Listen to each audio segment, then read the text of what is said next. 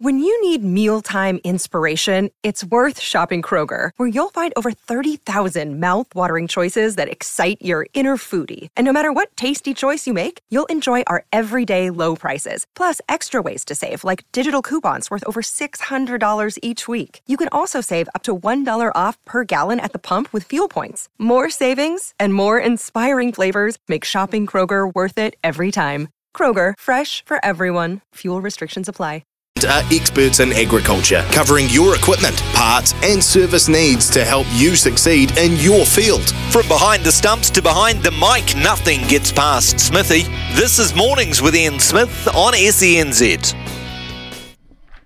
Morena, New Zealand, good morning to you and courtesy of Brent, your local John Deere equipment supplier. We hope to entertain you for the next three hours, uh, including an, an interview with Richard Petrie uh, coming up very shortly. Of course, former Black Cap. Uh, he's the SENZ cricket commentator as well. He's kept a very close eye on the series against India.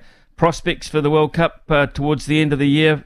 What uh, do New Zealand have to do better? They got a hiding over the weekend. That wasn't good. Hopefully, just a one-off. We'll have a cricket update uh, at 9:25.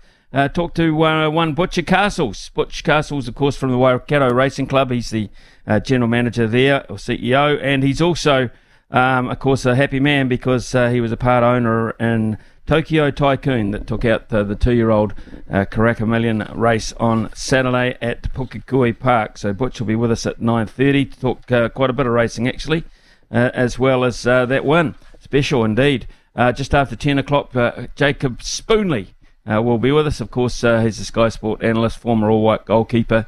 not a bad weekend for the Phoenix men's and women's team having wins over the weekend. Football Ferns had their second outing against the USA and some EPL action over the weekend. Panel this morning will be uh, Jamie Wall and Mark Watson.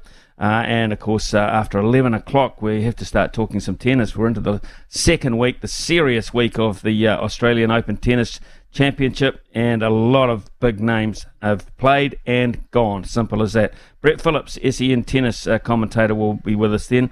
Uh, around about uh, 25 past 11, we'll take some uh, audio highlights of action over the weekend that the, the lads have uh, put together, uh, and we'll have a stump smithy, of course, around about 11.30.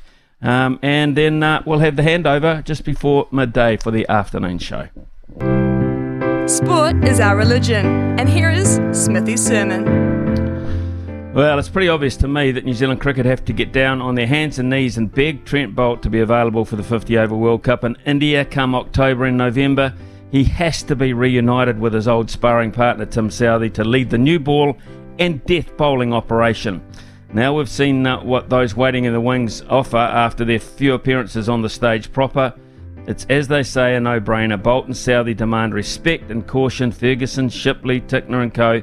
have far from earned that so far. The spin trio of Bracewell, Santner and Sodhi will do a job, two of whom in a genuine all round role, but will be less effective if the new ball has been walloped early.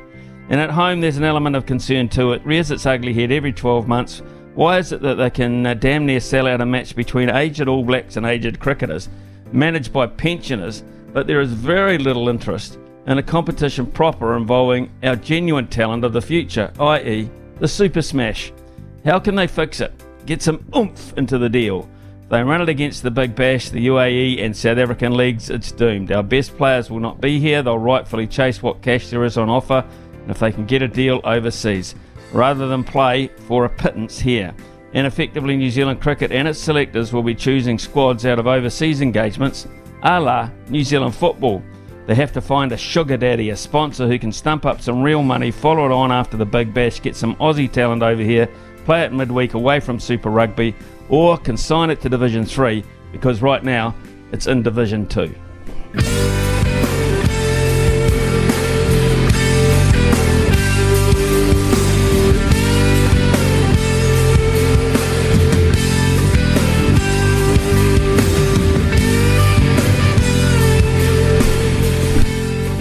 An eight wicket win for India in the second one day international over the weekend has the Black Caps reeling ahead of the third and final uh, ODI and Indore tomorrow night. Starts 9 o'clock uh, our time. Uh, setting a target of 109 to defend is a tough ask, and the bowling effort were unable to di- deny the quality on show by the Indians. So, can the Black Caps do better for the third game? And uh, when their attention shift to the T20 series, can they spark up as well? Online with us now is a former Black Cap and SENZ cricket commentator Richard Petrie. Peaches, good morning to you. Good morning, Ian. Nice to speak to you again. Nice to speak to you too, sir. Um, uh, they were almost uh, scraped by in the first one day international, which was a very high scoring affair, but in the second it was uh, pretty awful. Um, and without uh, token efforts from Phillips and Bracewell and Santner, uh, it's Michael uh, Bracewell, they could have been even worse. What happened in game two? Oh, I think, look, it was an outstanding bowling performance by the two Indian opening bowlers and, well, everybody else that came on for that matter. Um, they just bowled, I thought, magnificently. Uh, on, a, on a, you know, they said in their commentary, I was just reading through some of it, they said it wasn't that good a uh, helpful a wicket to the quickies, but they were just on their lines, on their length. Um, we saw that series in Pakistan. You know, playing India and India at the moment is a big step up from playing Pakistan and Pakistan. And at the end of the day, it was just an outstanding. It's just one of those games, Smithy. You have them every now and again, and you've got to you've just got to say, well bowled India. Um, it's going to happen occasionally. We've got to be better, but but that said, it was an outstanding bowling lineup. I am a wee bit worried about the batting. I mean, the numbers that the top order batting are putting together um, don't look anything flash. When you when you've got to rely on Bracewell coming in at number seven to hit 140 to get you close, um, that's a wee bit of a worry. But um, yeah, you, it's one of those games. I mean, India played particularly well. It's a, a, very interesting point you make about the top of the batting because uh, Finn Allen uh, was a name that was uh, put forward and they hang their hat on his hook, to be fair. They said to Martin Guptill, mm. time's up. Um, Finn Allen, you're our boy. But from that point onwards, I'm not quite sure yet, Richard. Yeah, no, he's still a work in progress. And you see some of the other young guys coming in. Shipley, I mean, he looks, you know, anyone that's that tall and he's 135 and uh, I'm pleased to see them bringing in, them in. Frankly, there's a lot of 30 year olds. You know, that test series in Pakistan, I think for the two tests, I don't think they had a single player under 30, and that really worries me. Um, it's great to, you know, you, they, they, did have a very good batch of players and, and one of the best sort of uh, sort of groups of players maybe ever in New Zealand history, and obviously winning that you know, the World Test Championship was fantastic. But I, I think New Zealand peaked at that point, and from now we start. We're going to see, I think anyway, a slight decline as these guys just get older. And I just think we've got to start bringing these young guys in, the Finn Allens, the Shipleys. Um, we've, you know, you just can't keep playing with a team of 30 because you're going to end up like the West Indies did, where they went from Courtney Walsh and Curtly Ambrose, and then you know they just got dumped into the doldrums for well, they you know to some degree they, they still still are, and it worries me that New Zealand will all of a sudden lose this team of 30 year olds. They'll all go within two or three years, and and you know we become the sort of the West Indies of world cricket, and that's my concern. So I think they've just got to start yeah. bringing these guys in. It's a genuine concern, and I take it on board. Um, I, am looking a little bit more uh, short term with these questions uh, about the bowling talent. Can we um, yep. compete? Can we be a serious option in the T in the World Cup coming up in India without Trent Boult and uh, the Boult Southee combination? Can we? Uh, well, I think it's going to be tough, uh, but you always can. New Zealand seems to be a team that, you know, when they're focused, they do work out how to bowl when they when they're given the time and they're given the confidence and they they've got a decent build up. So I'm going to say yes, they can. We're a good tournament team. We're a good tournament team, and we always have been. But but it's going to be tough. They're going to have to really think. And New Zealand teams do. One of the things that marks the New Zealand teams of late is this that, that, that they're led by some smart cricketers. So while they may not have the raw talent that the India and, and the Australia has, um, they can often make that gap up by, by playing smarter, not not harder. Right. Okay. Uh, so we're looking at uh, hopefully we can. I, am hoping that Trent Boult will make himself available. I'm not over optimistic about that. Now let's look at um, you, you, mentioned Shipley. Um, Ferguson is Lockie Ferguson a bit of a worry? Seems to be going for plenty. He does, but he's been around long enough, and we, we've seen him. We've seen him perform well in the short form cricket for a number of years. Uh, it, when you bowl that as quick as he does, sometimes that, that first one day where they all went for eights and nines, I, I just think India's Indians playing on those fast Indian track, well, you know, fast outfields and looked like a short boundary the way the ball was going to it. Um, uh, no, I'd back him. He's he's he's kind of been a proven performer, so I'd certainly back him. I, I think Shipley looks interesting. I think he he's a bit of an unpolished diamond. He's bowling at 135, which is handy, and he's letting it come down from a hell of a height. But it'd be nice if he was shaping it away a wee bit more consistently. Um, so no, I'm not worried about Ferguson. He'll be right. Okay. Um, all eyes on Jamieson then. Made a, a, bit of a comeback over the weekend. All eyes on him. Yeah, yeah. I mean, he does worry me sometimes because in the one-day games he he can get collared. He seems to be a bit of a red ball bowler, doesn't he? But um, yeah, another top talent who, if he gets it right, can knock sides over. So uh, yeah, let's hope he gets fit as quick as possible. Uh, you know, who knows? I, I don't know. I, I just think if these guys click and come together, which they can do, then we're always a contender in the World Cups. Um, just just because we seem to play them quite well, but uh, man, there's a wee bit of polishing that needs to go on. Right, let's look at um, some of the, the, the, batting side of things. Um, we, we, just talked briefly about Finn Allen, who's currently averaging 32 from his 16 one day internationals. Uh, highest score on this uh, is important too because, of course, we're talking about subcontinent conditions for the World Cup. Highest score is 40 mixed with 29 1, 25 and a duck. So, bit of an issue there. Conway, no problem there? Oh, I don't think so. I think he's he's world class, isn't he? Day in day out. So uh, you know, form form is temporary, class is permanent. That's what they said about Paddy Greatbatch before the before your World Cup, Smithy, and and, the, and Martin Crowe was right. Right. Okay. The one that is of interest to me is how do you use Glenn Phillips? And to me, Glenn Phillips is probably the most exciting homegrown talent yep. we've had for quite some time. But how are we using him um, in 50 over cricket in particular? Are we using him right? Uh, I'd probably like to see him go higher up the order.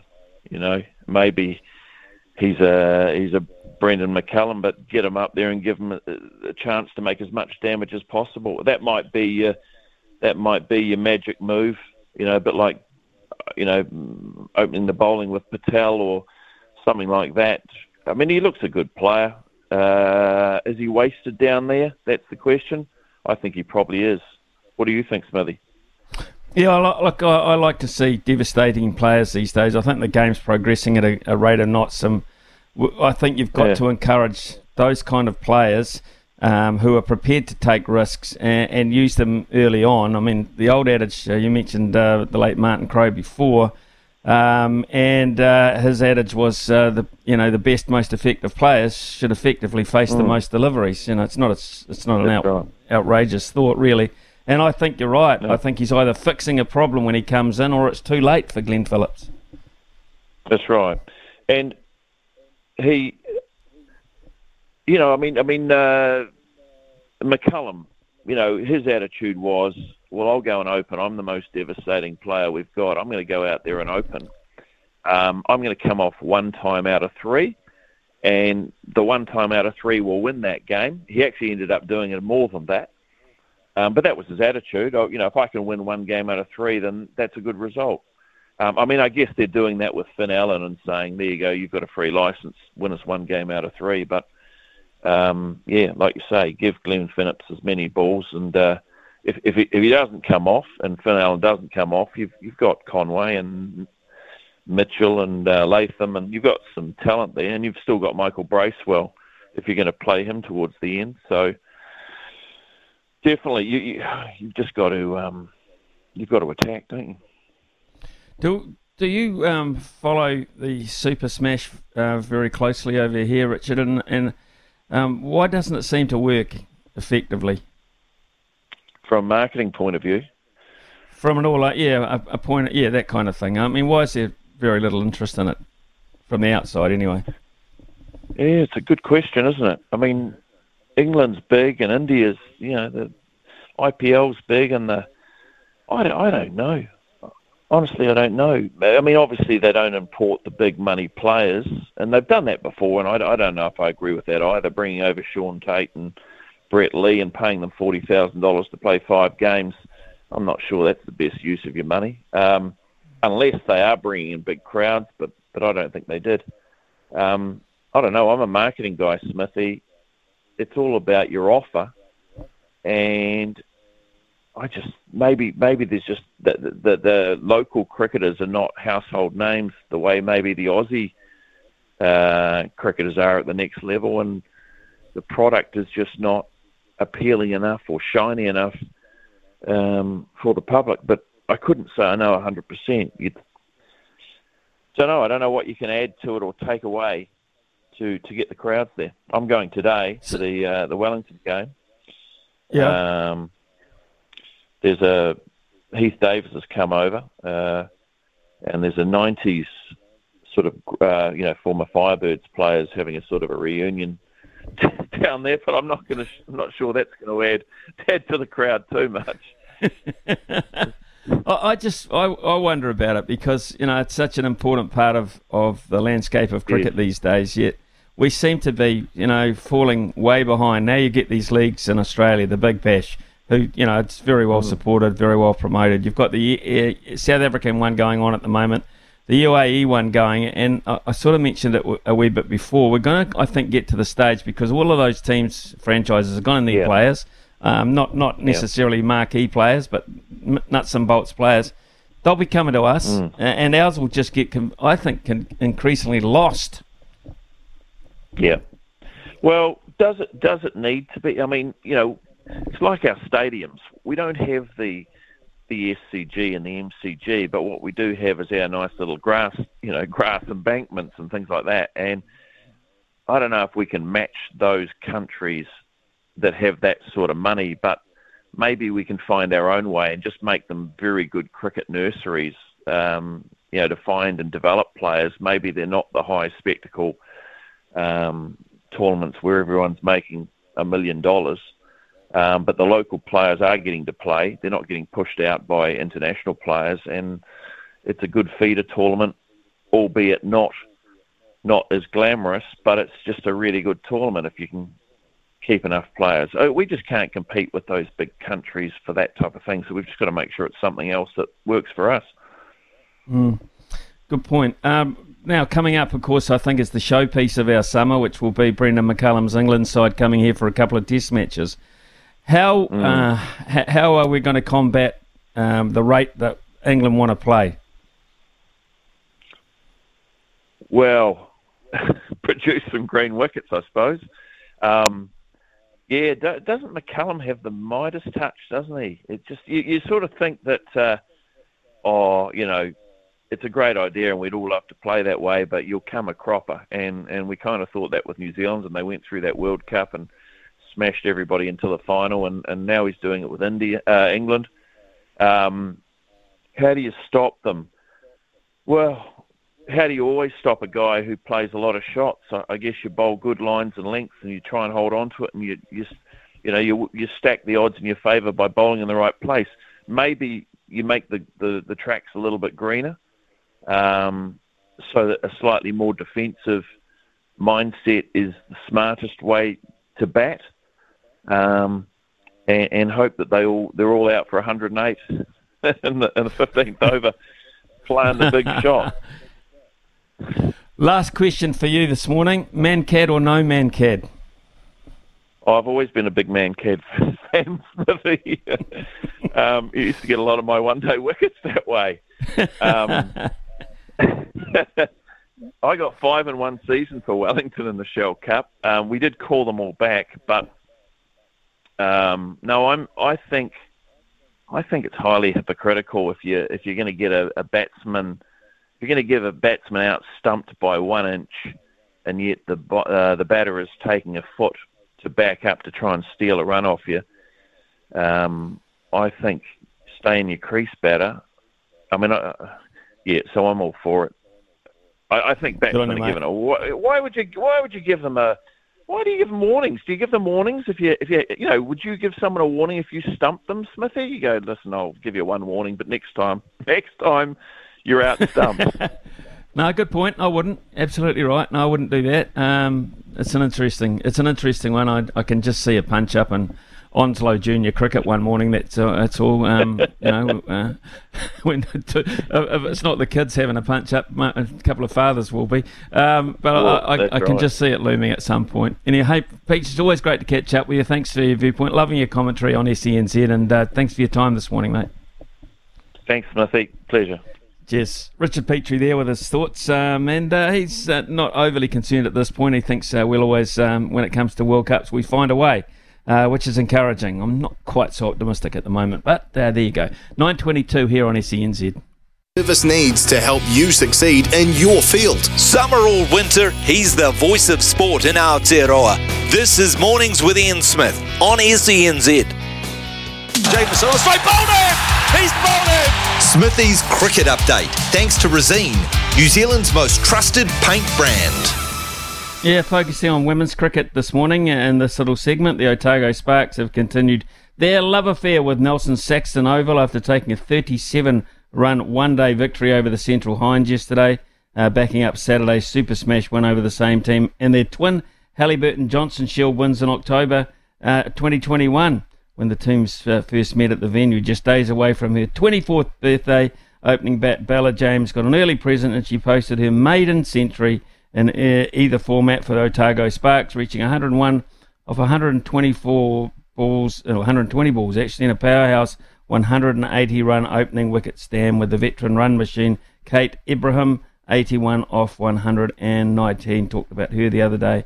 Uh, Caitlin Blakely went past her previous one day best haul of 4 for 48 with 4 for 45, was ably supported by leg spinner Sophie Oldershaw's 3 for 45 as they wrapped up the victory in the 47th over. The win pushed the Sparks up to equal points uh, with Northern Districts on the points table now just two behind Wellington Blaze and six points behind leaders uh, Canterbury Magicians with four rounds in hand and a maximum of five points available per match. Only the top two teams will progress to the National Halliburton Johnson Shield Grand Final and that will be on March the 4th. The Sparks, of course, are the defending champion. 9.29 here on uh, SENZ. I think we'll take an early break and go to the news with Araha.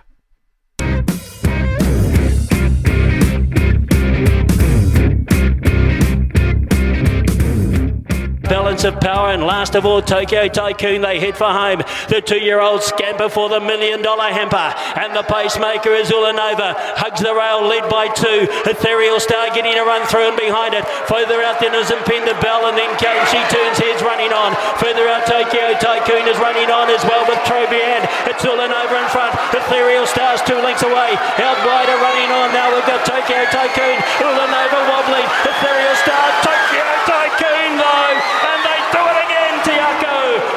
Tokyo Tycoon has won the Karaka Million, second ethereal star.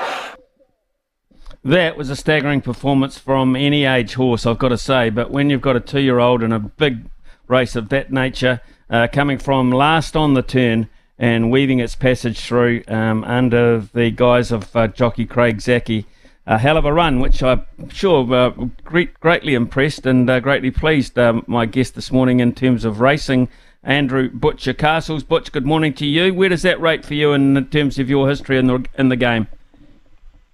Yeah, biggest thrill, Ian. Uh, never get sick of listening to that call and just watched it again this morning, to be honest. And uh, look, yeah, an, an, amazing thrill. And I said to someone this morning, if everyone got an opportunity just once in life to experience that, there wouldn't be enough car parks at Karaka in the next week because uh, everyone would want to be a part of it. You were part of it a couple of years ago with your son, uh, Jared, weren't you? And uh, yeah, no, just simply amazing. It was a great run, Butch. Uh, uh, at about the 700, a long straight at Pukekohe Park, uh, you, you, drew wide, and everyone. Uh, and it was an interesting story, this, because we did the barrier draw here live, as you well know, on this radio station. And as soon as Tokyo Tycoon uh, drew the, the, the 14 gate, everyone said, well, that's that gone. Opie said, I don't want a bar of it. Uh, and the betting actually franked that as well. Uh, but obviously, a lot of people didn't lose faith in it.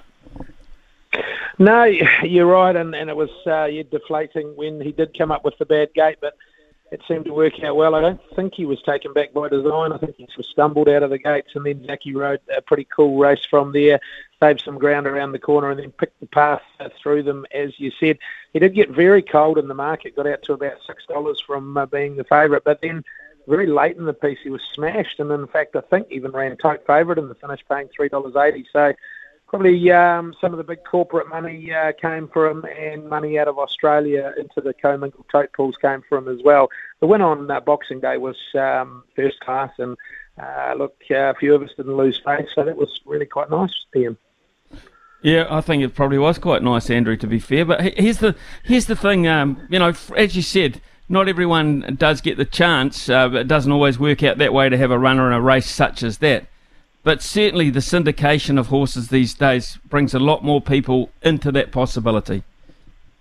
Oh, a- absolutely. Look, the, the number of people that were involved in the ownership just of Tokyo Tycoon, you could see it in the birdcage. Uh, saw people that uh, hadn't seen um, uh, for a long time, and, and people that met new uh, people that are in the in the team that owns Tokyo Tycoon, and that's where syndicators in general and Te um, particularly do, do an amazing job just getting so many different people uh, into these horses. And uh, yes, they had seven of the of the 14 runners, but they, they buy a lot of horses and then go about the very hard work of of selling them. And uh, repeat business is something obviously uh, that they um, are uh, able to to do, but they get a hell of a lot of new owners each and every year into horses, as do many other syndicators, and, and they'll all be there from this morning, uh, walking around the sale ground at Karaka, looking to uh, see what they like and how they might put together uh, deals to um, to sell these horses once they've bought them through the auction process over the next, well, starting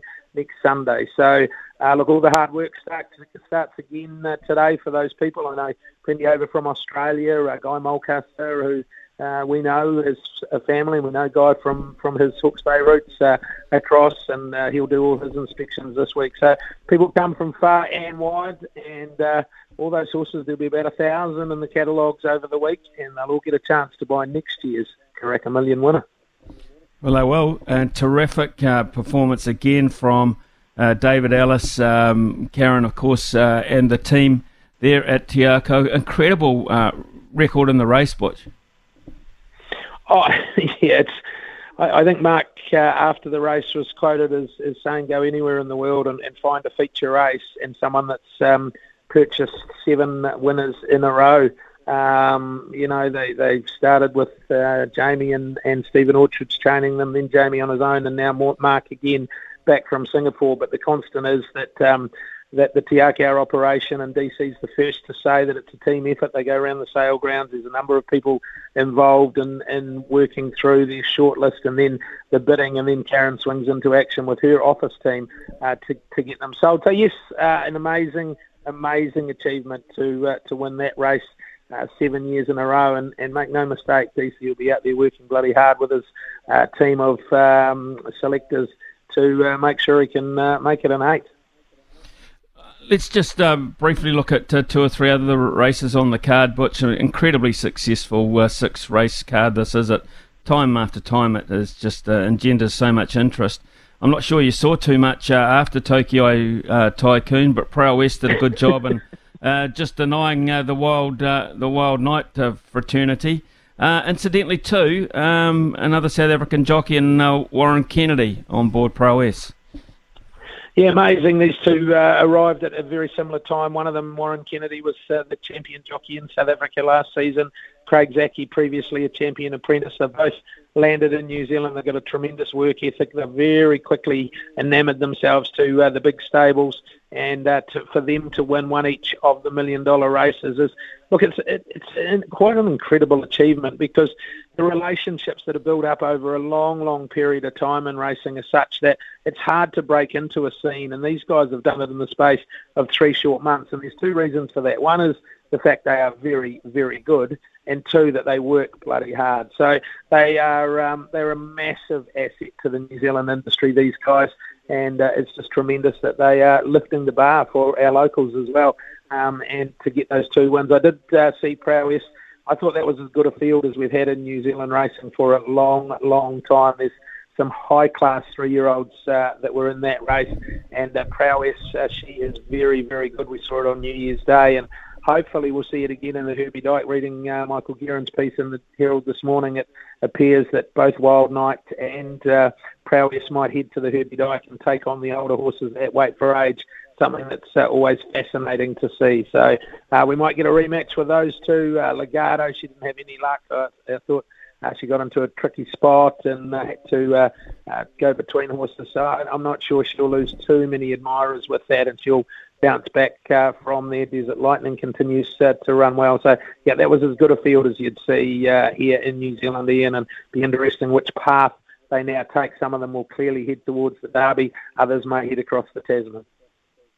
Other features uh, on the program, the Karaka Cup, of course. Um, early on in the piece for Stephen Marsh and uh, another overseas jockey in uh, Damian Lane. Yeah, that's and that's the appeal of the night. It, it does attract. I remember one year at Ellerslie, yeah, when I was there, we had seven Australian domiciled riders riding uh, in the Karaka Million, and on that night, the likes of at that stage there was Hugh Bowman, Brenton Avdulla, um, James McDonald was there. I can't think of the others, but there were seven that particular night. Daniel Stackhouse was across on Saturday. So for Damian Lane, who rides internationally, just come out of a contract in Japan uh, to head across and choose to ride on Karaka Million Night shows you that it is a serious uh, international uh, sporting event, and two million dollar purses for sport in New Zealand are, are certainly uh, not worth sneezing at. So that's why there's a crowd there. That's why it appeals to people outside of racing. It appeals to the sports followers. So wonderful. Yes, Seafalls was good in winning the first. It was showing plenty of ability, and uh, Damian Lane was inch perfect with his ride on uh, her in the first. And uh, not to be outdone, of course, uh, our very best and uh, Opie Bosson uh, then went back to back on two very, very classy performers. They had to work, though, Imperatrice and Maven Bell. Yeah, they did. Uh, Imperatrice, I thought she'd be really dominant, but uh, I suppose she was giving a little bit of weight to them all, um, and she gets up to 14. Uh, she'll then uh, now head to the BCD group sprint here, weight for age at 1400, where she'll have another rematch with Levante by the sound. So that'll be a mouthwatering clash on the 11th of February. Uh, and then Opie had to be at his very best to get Maven Bell across the line. Pierre had no uh, luck in behind. I thought went a really good race, and I, I, suspect that they will choose to head across the Tasman with him on the strength of that. And uh, look, the, the lightly tried Master Brutus almost caused a massive boil over and just missed getting the dip in. But again, uh, we see why Opie is regarded as uh, the very best in the business. He was able to extract that last little bit out of Maven Bell. And great to have her back as well because she was our champion two-year-old last year. Just missed the early part of the season with uh, some minor hiccups but she's back now, two from two this preparation, and they'll no doubt be aiming her at a Group One somewhere down the path, probably the Levin Classic. Butch is the, the racing manager at Ellerslie for a number of years. Of course, you uh, oversaw uh, quite a few big race nights uh, such as this. But uh, how did you feel it went at uh, Pukekohe Park, the temporary home at the moment? Yeah, I thought it was a great, great night, Ian. Look, uh, there was there was a good crowd there. Getting there was uh, took a bit longer than we thought. Getting uh, through the traffic, which was always a good sign. There were busloads of people being dropped off from uh, in town, uh, getting out there. Um, the facilities there, you can spread people out. There's plenty of room because of uh, the, the, the way the course is set up for it having been the home of motor racing. So there were lots of people down in pit lane, I think they called it, and enjoying themselves down there. The grandstand was full. Uh, look, it, you know, it's less than ideal that it needed to be out in the country, for want of a better term, rather than right in the city, because it does lend itself to people going to the races and then he- heading to the viaduct on the back of a, a short, quick fire six race program, but that's a necessity at the moment. So, uh, look, I thought it was fantastic. The track was presented in outstanding order. They got it bang on. It was, uh, I think, rated a soft five early in the morning, upgraded to a good four, and um, our bloke ran 110 flat, I think, for the 1200. So that's a pretty good gallop for a two-year-old. So the, the track team got that bang on, which is not always easy at this time of year when you're lacking rain and needing to irrigate and the like. So, you know, it was it was a fantastic evening, and um, it really is a, a, wonderful sporting event. Is it uh, it's uh, the precursor too to what you just mentioned before? Um, in terms of breeding and um, and selling, the most important uh, five six days uh, coming up now at uh, Karaka for Sir Peter Vela and Co as well. Uh, just tell us from a public point of view, Butch, you can just walk in and have a look at this. Of course you can. It's it's an amazing theatre. I was uh, lucky enough to be one of the bid spotters there for a number of years until uh, got a bit old and and uh, it's hard work uh, there, standing in the auditorium for six or seven hours and and, and eagle eye on uh, the the crowd to to spot the bids. But yes, you can get out there. It's amazing theatre. Um, fantastic to watch. You'll see some high prices uh, go through the ring, and this is harvest time for the breeders.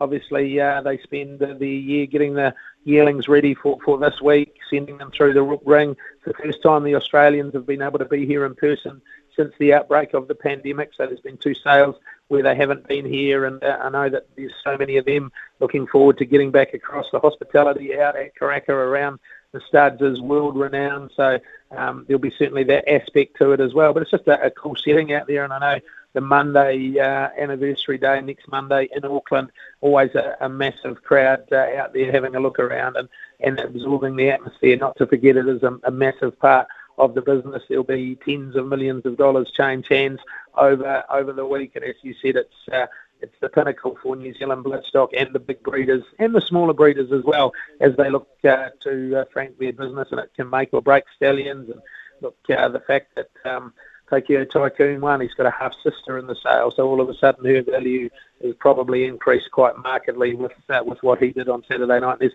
plenty of stories like that uh, throughout the catalogue. Uh, it's it's a great time, and uh, really looking forward to uh, what is uh, such an important week for the New Zealand racing industry across the board. And just to prove it, um, it, it, can be lucky. It can be doubly lucky. Um, the Castles family actually had two runners in the race. Um, uh, I know uh, all eyes were on the, the winner, but um, what was the reaction to um, to Sina's horse?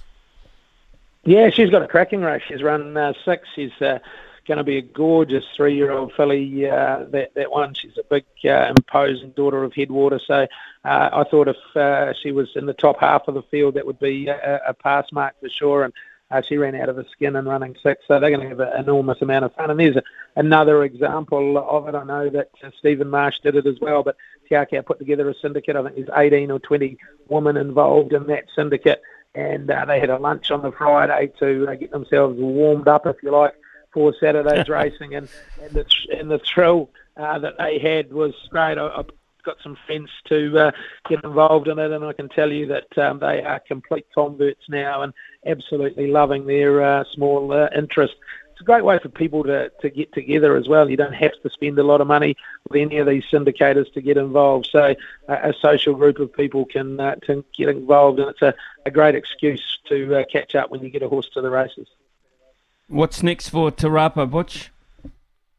Uh, yeah, well, we're uh, racing next Wednesday during the sale, just the way that it falls. It's um, Legacy Lodge Waikato Guineas Day, so that'll be uh, a good pointer towards uh, the ATR New Zealand Derby on the 4th of March, and then we race on the 11th. Uh, Ian, as I said, that Legends race day with both the Herbie Dyke Stakes, which may well see uh, a repeat clash of uh, Wild Night and Prowess, along with the likes of. Defibrillate. Mm.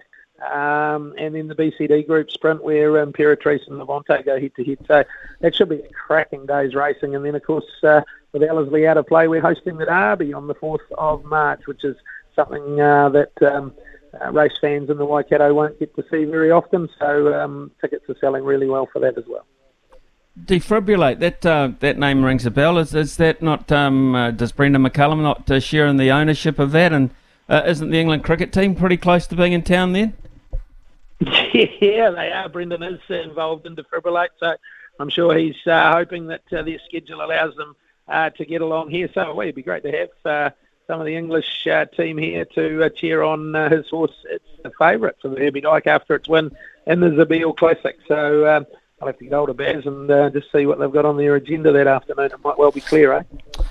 I'll bet sure, like I'll put dollar one and short, and it won't be practice. I'll tell you that.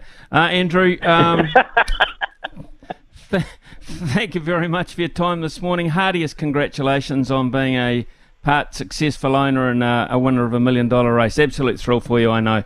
Cheers for your time, man. All the best. Good on you, Ian. Always great to chat. Yeah, cheers. Uh, Butcher Castle's there, folks. Uh, just proving that it can be done. You don't have to have uh, a hundred thousand dollars invested in it. You can have a small bit and just get as big amount of thrill. I understand that uh, um, from uh, sources that uh, Butch really did enjoy that that special moment. So, you can see them from when they're babies. You put the investment in them. To, they're adjusted. of course. They go pre-training, then they get trained. They go to trials. They go to gallops, all sorts of things, and finally they line up and, and qualify for a race of that nature. And lo and behold, you win it from last on the turn. Absolutely fantastic story that. Uh, 9:48 here on SENZ are experts in agriculture, covering your equipment, parts, and service needs to help you succeed in your field. Summer or winter, he's the voice of sport in Aotearoa. This is Mornings with Ian Smith on SENZ. Uh, double eight double three is our temper bedpost text machine uh, number. So if you uh, want to get hold of us uh, on um, your thoughts on the makeup of uh, New Zealand cricket side, how it's going, uh, you're interest, um, interested in the Super Smash. If you aren't, why not? Why doesn't it uh, float your boat? I guess the expression is. Why don't uh, light your candle? Uh, we'll be back very shortly with a multi, and then after that, we'll be talking football with Jacob Spoonley. SENZ. It's Kiwi for Sport. Call anytime 0800 150 811 are experts in agriculture, covering your equipment, parts, and service needs to help you succeed in your field. Summer or winter, he's the voice of sport in Aotearoa. This is Mornings with Ian Smith on SENZ. Right, get uh, quick uh, on your uh, TAB phone account because I think you can get the Buffalo Bills now at $1.95. The Buffalo Bills now at $1.95. They're trailing uh, the Cincinnati Bengals 14-7 at the moment, uh, just coming up to uh, half time. Uh, later on this afternoon, the San Francisco 49ers to beat the Dallas Cowboys at a buck 47. And there's Super Smash cricket on today. Wellington to beat Canterbury at $1.90. So if you get that Buffalo Bills bet on now, uh, you'll get $5.44 for your multi. So we'll keep an eye on that. Bengals 14, Buffalo 7, playing in heavy snow uh, in Buffalo. Freezing cold up there. Uh, and then we come back after this short break. We shall be talking all things football with our very own Jacob Spoonley. Vodafone has one awesome summer of sport lined up for you are experts in agriculture, covering your equipment, parts, and service needs to help you succeed in your field. From behind the stumps to behind the mic, nothing gets past Smithy. This is Mornings with Ian Smith on SENZ. Gomez, lovely vision. Here's a charge to make it four.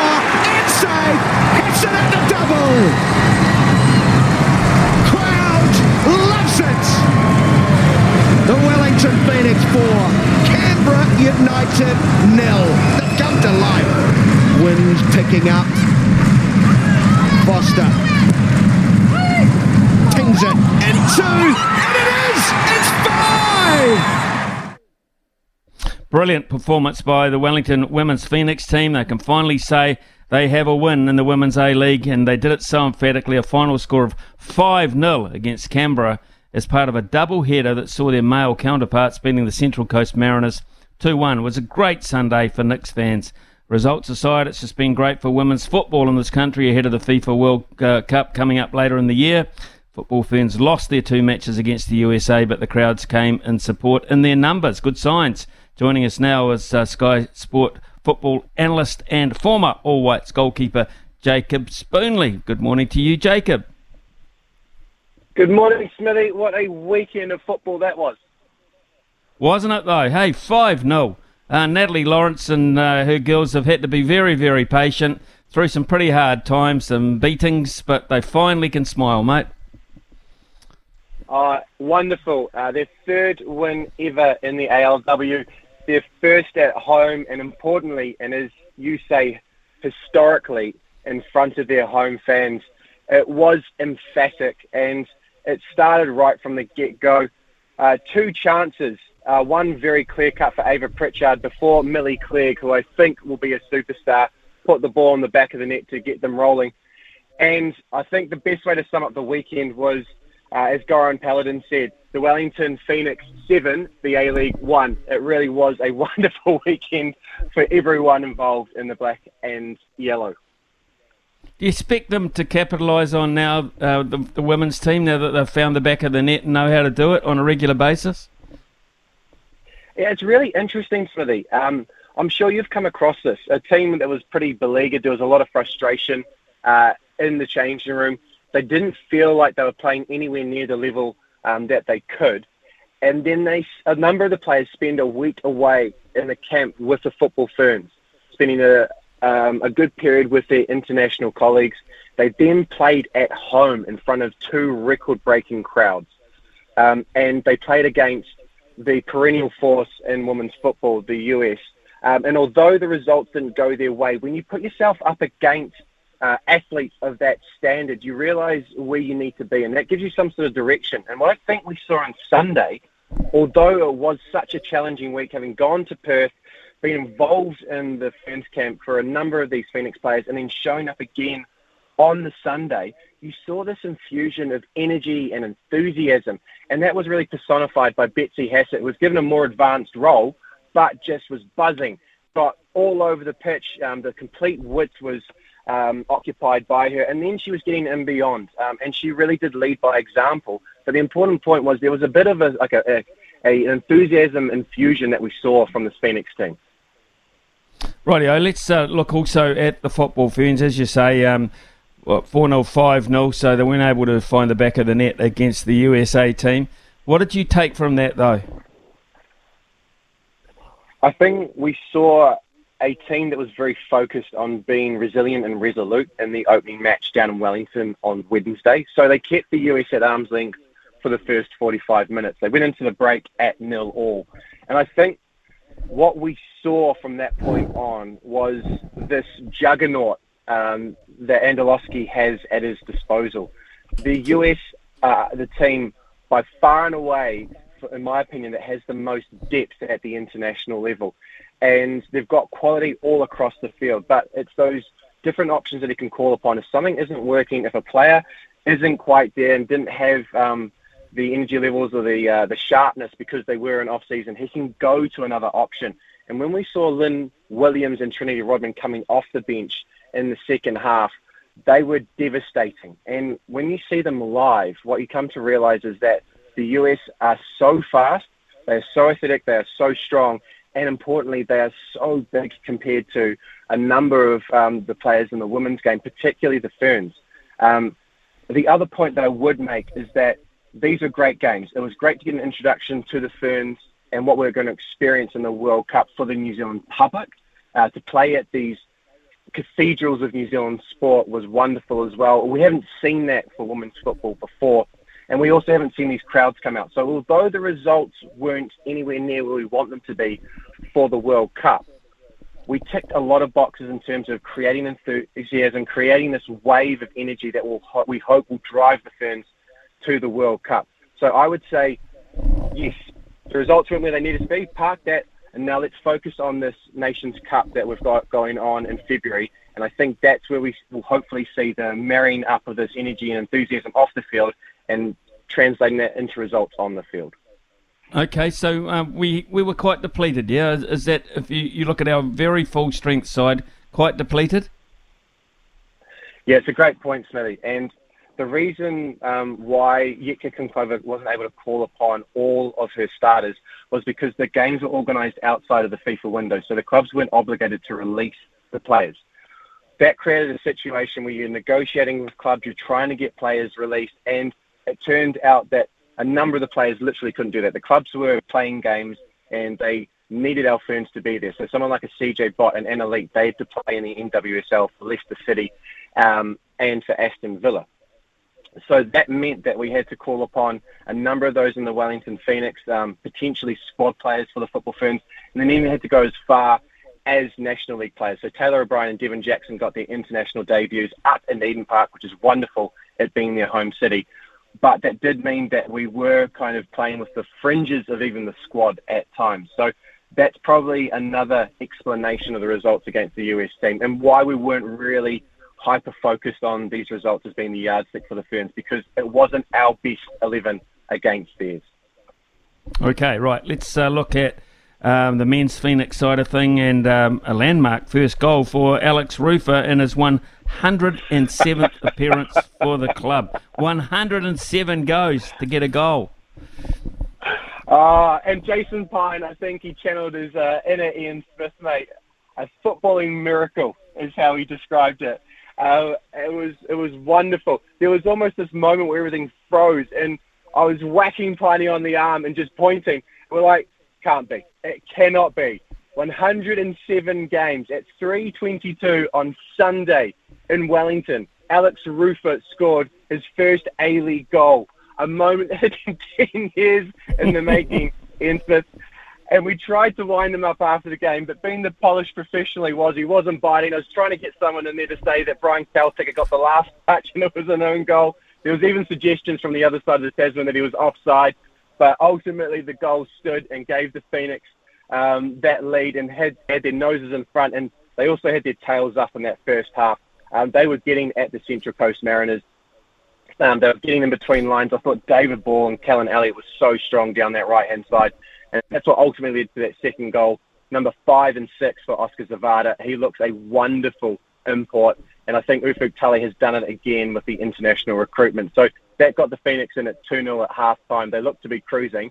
And then the second half, I think two things happened. Fatigue from the away game set in. They had some really arduous tests in Brisbane and in Sydney. And I think we saw um, that take its toll in the second half. And then also the nightmare of the Western United capitulation was hanging over the team. They sat off, they got very conservative, and I think they were just trying to guard against the repeat of losing that 2 0 lead that they had. And um, that obviously ended up being a 3 2 against Western United. So um, the Phoenix lucky to survive. They conceded late, but it's 3 and 3 for Ufuk Talay. Right, well, you goalkeepers are a feisty bunch. Uh, Phoenix goalkeeper Ollie Sail in the headlines again. Now, this is so what two times out of the last month that Ollie Sail's uh, attracted some headlines, and uh, there was a, a, bit of a fracas, shall we say, with Nectarios uh, Triantis, both given yellow cards. I don't know why you're acting like wicket keepers are any different, uh, Mr. Smith. oh, um, on the phone. No, so um, yeah, you look, it's something that um, I think caught the headlines and, and largely detracted from what was a really exciting encounter that had fireworks on the field. But again, for the third match in a row, the fourth this time this season, uh, we saw the Wellington Phoenix um, uh, creating chaos after the whistle. And I think creating chaos is probably not an accurate description. What happened in the situation is that Ollie Sail had the ball and a centre back from the Central Coast Mariners, Nico Triantis, was up and looking to obstruct him kicking the ball forward, and that was the last play of the game. So Triantis jumps across Ollie as he's kicking the ball, ends up catching him in the wrist with his studs, um, and I think rightly Ollie can take exception to that. Um, the referee Casey Reibelt uh, had let a lot go in that game, but I think you could see the situation developing, and I would have liked to have seen her intervene and give Nico a few warnings and telling him, look, you're frustrated, you haven't uh, got back into the game. You've played well in the second half, and you probably feel like you should be at 2 2 at this point. But don't you go anywhere near that goalkeeper. And he did. Um, and I think it won't be reviewed after the match now uh, because Casey Reibelt did give Nico Triantis a yellow card. But um, he was the instigator in this situation. I think he can consider himself very lucky having only received a yellow card. It did obviously end in that brawl. But what I think we've seen from the Phoenix is that they don't mind telling the Australians that they're losing to a Kiwi team, and the Aussies don't like that. So, in three of the four situations against Western Sydney, Brisbane Roar, Sydney, and now Central Coast Mariners, it's actually been the Australian teams that have instigated um, each of the situations. And I think what we're seeing from the Phoenix is they don't want to take a uh, backward step. They are going to stand up and look the Australians eye to eye this season, and they're doing that on the table, now sitting, uh, well, basically tied third but fourth on goal difference. Okay, right. Uh, let's look at uh, the EPL. Interesting matches this morning. Leeds nil, Brentford nil. Uh, Manchester City three, Wolves nil. Haaland a, a hat trick, and Arsenal three, Manchester United two. A goal in the very last minute, basically, uh, for Arsenal to get on top there. Uh, it sounds like it's poisonous coming out of your mouth at the moment, Smithy. The, the Arsenal up at the top of the table. Uh, what a fixture. This was one that threw back to the days of Arsene Wenger and Sir Alex Ferguson. We've seen Liverpool and Man City dominate proceedings in the Premier League. Um, it's the the new rivalry, as everyone's tried to brand it. Well, this threw back to a previous chapter in the Premier League's history. Arsenal and Man United going hammer and tongs at it, and it was an absolute premier fixture. It had everything. Aaron Ramsdale came up with a couple of huge saves uh, to deny Manchester United. And then over the course of the match and looking at both teams, all of the big players stood up. Odegaard was fantastic in midfield for Mikel Arteta. I think Bukayo Saka um, has proven himself to be a superstar, and he showed up again with a goal and some wonderful play. And then Eddie Nketiah, uh, with Gabriel Jesus out with injury, he is not missing any chances. He's really contributing towards what is becoming a very efficient Arsenal team. And then Ten Hag, Marcus Rashford has hit some form, and I think you can only look towards Ten Hag and the reinvigoration of Marcus Rashford that has occurred under his stewardship. Uh, Ten Hag, he'll be unhappy with the result, but you cannot fault the performance of this Manchester United team. They were so feisty, they were so confident on the ball. You could see they had a plan, and it created a wonderful occasion at the Emirates. Now, what did you make of uh, the move for Chris Wood? And uh, they got him on show very, very quickly in the police. I'm talking here to Nottingham Forest. Well, if you look at the context of it, it's a, it was wonderful to have Woodsy at Newcastle United. However, he was one of the first signings that Eddie Howe made, bringing him across from Burnley. And when Newcastle started under Howe was at the bottom of the Premiership. They were in that tussle for relegation, and what he was looking for with Chris Wood was a player that was proven at Premier League level, that knew how to win matches, not just score goals, but contribute to a team uh, to get three points. Obviously, since then and the subsequent transfer windows, Newcastle United has really transformed. They've gone out and they've spent a lot of that money that the Saudis have brought into the club. So Woodsy uh, was starting to see his game time uh, reduce. Uh, Callum Wilson is obviously in the conversation for the England squad and is a favourite of Howe's, having played for him at Bournemouth. So there was, I'd say, a bit of the writing was on the wall that if Chris Wood was going to stay at Newcastle United, he was either going to have to explode and, and really um, force his way into that starting 11, um, or he was going to look at uh, potentially a loan move um, out of Newcastle, but to stay in the Premier League. So we had seen the likes of Leeds um, put some interest out about bringing Woodsy back to Elland Road, but um, rather quickly he did head to the city ground. And it was interesting uh, and rather serendipitous that uh, Chris Wood now plays for Forest. Um, but he did get on the field in the weekend. Uh, I think he did contribute to Forest's 1-1 draw against Bournemouth. He obviously wasn't on the field when he scored the goal, but again, he provides such a great platform. His work rate is unquestionable, and that is so important at the Premier League level. You need to battle away to get anything, and I think um, uh, Forest did see an injection of that from Chris Wood. He definitely helped them secure that draw over the weekend. Jacob Spoonley, always a pleasure catching up with you, particularly on a Monday morning to sort things through with us. Uh, have a great week, uh, mate, and may uh, next weekend be equally successful. Thanks, thanks so much for your time, Jake. Not a problem. Cheers, mate. Cheers, mate. Jacob Spoonley there, of course, former All White uh, and uh, SENZ uh, with us, and also he's uh, with Sky TV as their football pundit alongside uh, Jason Pine. So, uh, plenty of good news over the weekend for New Zealand football fans. It is 10:19. We've got a panel coming up very shortly with Jamie Wall and Mark Watson. Burton Agriculture, covering your equipment, parts, and service needs to help you succeed in your field. Summer or winter, he's the voice of sport in Aotearoa. This is Mornings with Ian Smith on SENZ. Big talk, big opinions, the panel. Talk, talk, talk to me, yeah. Panel this morning is uh, Mark Watson and Jamie Wall, who I'm led to believe is in Fiji. Uh, not the first time we've spoken to Jamie Wall while he's been in Fiji. You, are you the ambassador there? Uh, yeah, I'm officially now New Zealand's Fiji correspondent, uh, coming to you live from Suva. So, um, yeah, I can confirm that the weather is very nice. Well, Fiji has been the host of uh, a number of uh, successful Sevens tournaments and, of course, Sevens teams. And that was the order of the day, rugby wise, uh, in Hamilton at the weekend, Jamie. Uh, the uh, Ferns getting up, of course, uh, in very emphatic fashion, but not so the All Black Sevens. What did you make of the weekend as a finale? Yeah, it was a kind of a sad way for the, the tournament to to kind of go out like this, and that they they brought it back after a was it a couple of year hiatus, uh, only to, only for everyone to know that it was going to get taken away again. Um, I you know I watched uh, I watched a lot of it on TV. Obviously here in Fiji, they're pumping it out on um, TVs wherever you look. Uh, and um, you know it was an entertaining tournament. Um, obviously, the Black Ferns Sevens do what the Black Ferns Sevens always do, which is win um, and win win in a very impressive style. Uh, obviously, for the All Black Sevens, it's always going to be a little bit trickier. Uh, and they did really well to reach the final and got really ripped off at the end there. That should have been um, a penalty or maybe even a penalty try. So uh, it was great to see both the teams on the field for 100% of the time that they, they should have been.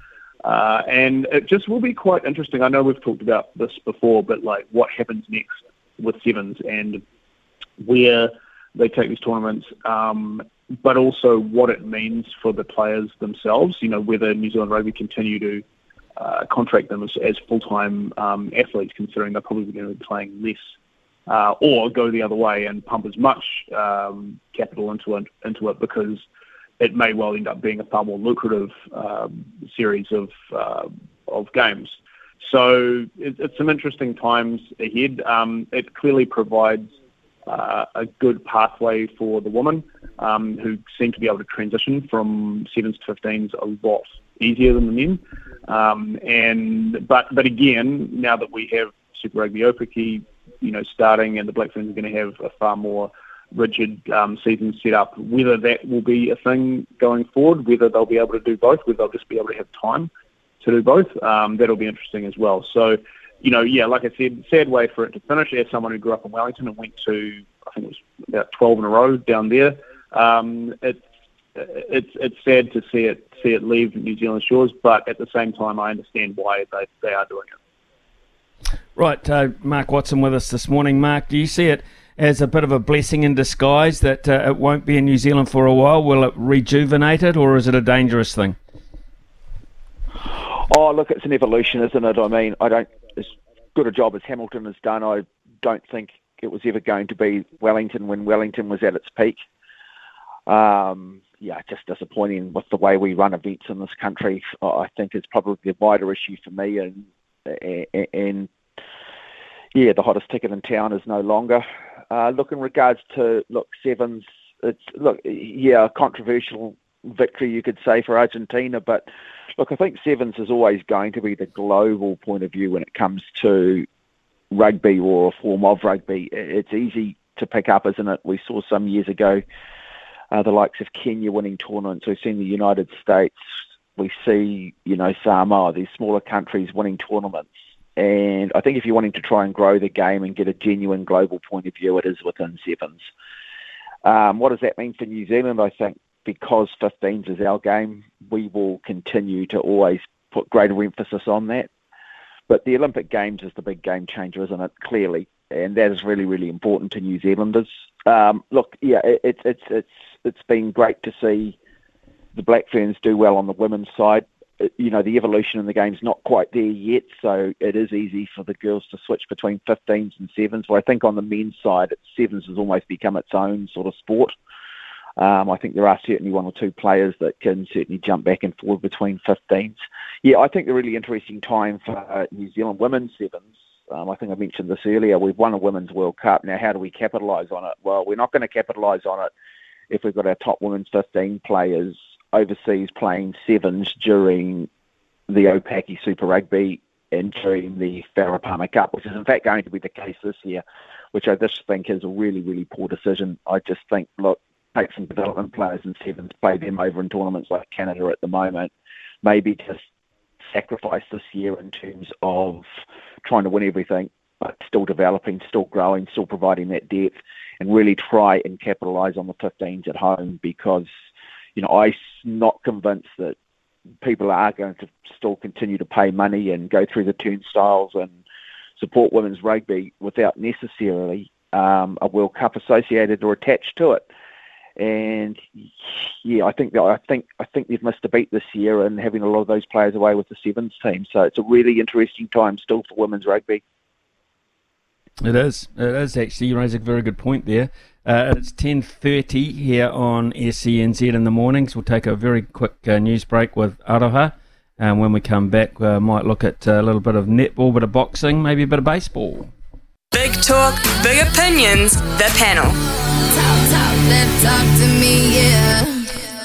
Yes, uh, it is uh, now 10.33 here on SENZ and uh, let's uh, turn our attention to boxing, shall we? Uh, Jamie Wall, not sure if you saw the Joseph Parker fight uh, at the weekend, was free to air, which tended to, to, suggest they were looking for interest in it and Joseph Parker, um, well, unconvincing, I think, and has uh, come has won over Jack Massey. Where to for Joseph Parker now? Surely. Well, I think we're having the same conversation we've had three or four times over the last couple of years, um, because it seems that every time Joseph Parker fights, the question is where to, and it's because we haven't had any sort of statement performance out of him for quite a while now. Um, I, I would say even going right back to when he won the WBO uh, heavyweight title. Um, and you know his career trajectory has been in the wilderness ever since he lost to Anthony Joshua. You know he's been fighting these guys um, ever ever since. They're not exactly big names. I certainly Jack Massey wasn't particularly familiar to me, uh, and uh, obviously not familiar to the heavyweight division either because he's a cruiserweight who went up, and Joe came into that fight with 14 kgs on him. So it was pretty obvious what was going to happen in that fight, which was just going to be 10 rounds of Joe doing keep away with him and scoring his points and, and winning the fight. And like I said, every time Joe fights, we're expecting to see something, and we never really get it. And don't get me wrong, I love Joe. He's a, he's a great guy. He's great to deal with, and, and I, I, I want him to do really, really well. But I, I feel like his, he's just at a point now where he's just taking taking fights with no real – uh, path set out for him to perhaps be back in the main title picture. Um, the the only thing I can really think that he he might achieve beyond these sorts of fights in the next couple of years is if Alexander Usyk needed a warm up fight um, before he fights Tyson Fury, if that ever actually goes ahead. Uh, that and and even if that was on the cards, a, a, lot of things would need to fall into place in order for that to happen. That would be a big payday. That that would definitely be on pay per view, um, and it would garner a lot of interest because um, he's already signalled, or both both him and Tyson Fury have signalled that they don't want to want to fight each other because they're good friends, and that's fair enough. Um, and so, really, the given that those two, uh, Usyk and Fury, are the two guys that everyone wants to see fight, um, if he can sort of get himself in the mix in the lead up to that, then we'll get a bit of hype around it. But until then, I, I think we're just going to be seeing more of more of these fights until Joe finally decides to call it a day. And that would be fair enough too, because you know he's a boxer. He he's done the hard work. He's had, I think it's 31 professional, 34 professional fights now, uh, and you know he's earned his money. He, he deserves to sort of go out um, and with a reasonably healthy, um, you know, oh, reasonably clean bill of health. So yeah, interest. Uh, uh, uh, it'll be. I, I, think the next fight he has, we have this conversation all over again. Yeah, probably right. Uh, Mark Watson, your thoughts? Yeah, look, oh, oh, look, great athlete. I think he's probably exceeded his own expectations throughout his career. Uh, you know, in fairness, going right back to Dean Lonergan, um, David Higgins, I thought they did really, really well in terms of trying to provide a pathway, taking a guy I think was a good boxer, but was not ever going to really be a great boxer, provided some great opportunities. I think it's provided some real um, good moments for New Zealand sport. We always look forward to it, but I think when it really just comes down to it, this is going to sound a bit harsh, but I think he's probably naturally a little bit lazy. I think that you know, I have a saying that you sort of maybe can't put back in what God left out, and I think right at the highest, highest level, I just think he's not quite there. And he's a good fighter, but he's not a great fighter he's a great guy. Um, as I said, very, very hard to dislike Joe Parker. And maybe he's too likable. Um, you know, he has made a good living out of it now. He's comfortable. Um, sometimes that affects people too. You know, in sport, you don't want to, you, you, know, you never underestimate a person brought up on ration of cabbage, you know, who are, who are fighting their way out of poverty and fighting their way for a better life. And I think he's he's probably ticked a lot of those boxes and I agree with Jamie. I think come the next fight, we'll be having the same same conversation. Um, and I think, yeah, I wouldn't be surprised if he was to lose again in the future. You, you, you try and right the wrongs. You come back out. You do a lot of talking. I'm the fittest I've ever been. I'm the fittest I've ever been. And then it's only three or four, sort of, you know, three or four years later that you talk to people behind the scenes. In fact, you know, he wasn't in great shape. Um, yeah, there were just things that were distracting them, and I, I, I just wonder whether that's been the case with Joe Parker for some time now. Mark Watson, um, athletics action over the weekend. Yeah, um, yeah, Potts Classic um, stage down, um, stage down over the weekend, and a really good opportunity to see what I think is um, a golden era for um, for track and field for athletics in this country with the depth that we do have. I think probably really just most people thrilled to see Eliza McCartney back competing. Uh, they're not reaching great heights at the moment. I think four meters thirty something. You know, when she won bronze, it was four meters eighty. Um, but you know, suddenly we've got Imogen Ayris. We've we've got sort of three women's pole vaulters starting to come through. We've we've got depth and you know we've got a bit of a succession plan um, behind Valerie Adams. Um, and so, yeah, look, uh, and this is not this is not the first and last track and field meet to come over the summertime, and I, I do just encourage people to get along, whether it be to national championships, um, whether it be events like the Potts Classic. I think there's the Sir Graeme Douglas meet up in Auckland.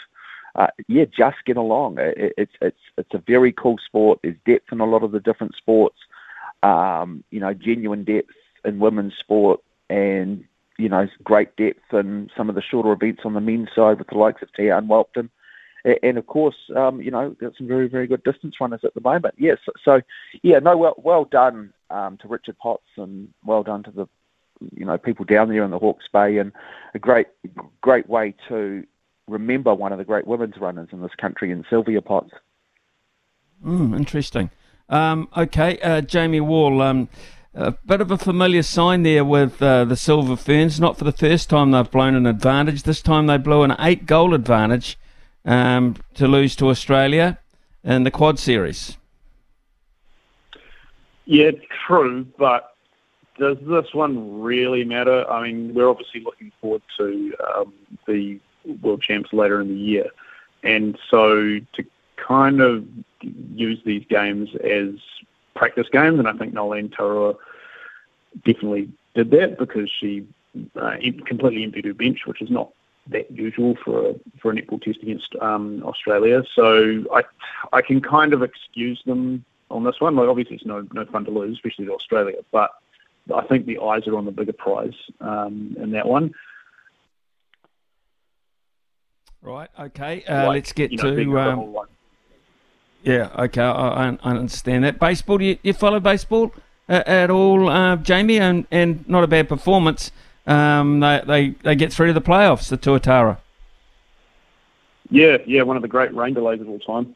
Uh, sorry, rain uh, washouts of all time, rather. Um, yeah, I've, I've been following the Tuatara since they, they started. Um, it's a good, fun day out out there, uh, and um, it's it's really the story of a little team that, that could. It's not only a, a New Zealand team playing in the in an Australian league. It's uh, it's one that's playing a, minor- a very very much a minority sport uh, in New Zealand. So uh, I think it's great. Um, they're they're an awesome organisation. Um, they're very very friendly and good to deal with. Uh, and um, I think that they they definitely had a lot of challenges this season. Um, offense was a real problem for a while there, but they've definitely got their bats working uh, in the last few weeks, and that's what's propelled them through the playoffs. So um, really looking forward to seeing what they can do. It's just a bit of a shame that they're playing. I think it's in Adelaide um, for their playoff series. So, yeah, go the Tuatara. Really looking forward to this one. Okay, uh, Jamie Wall and uh, Mark Watson have been our guests this morning on the panel. Thank you very much, gentlemen, for your time. We'll have a, another one uh, tomorrow uh, around about 10.20 uh, as well. It's 10.42 here on SENZ. Bring your equipment, parts, and service needs to help you succeed in your field. Summer or winter, he's the voice of sport in Aotearoa. This is Mornings with Ian Smith on SENZ. Uh, just before we get to the text there on our Tempur bedpost uh, text machine, I, I, can tell you that in the NFL, the game between the Bengals and the Bills, there were at seven minutes to go in the third quarter.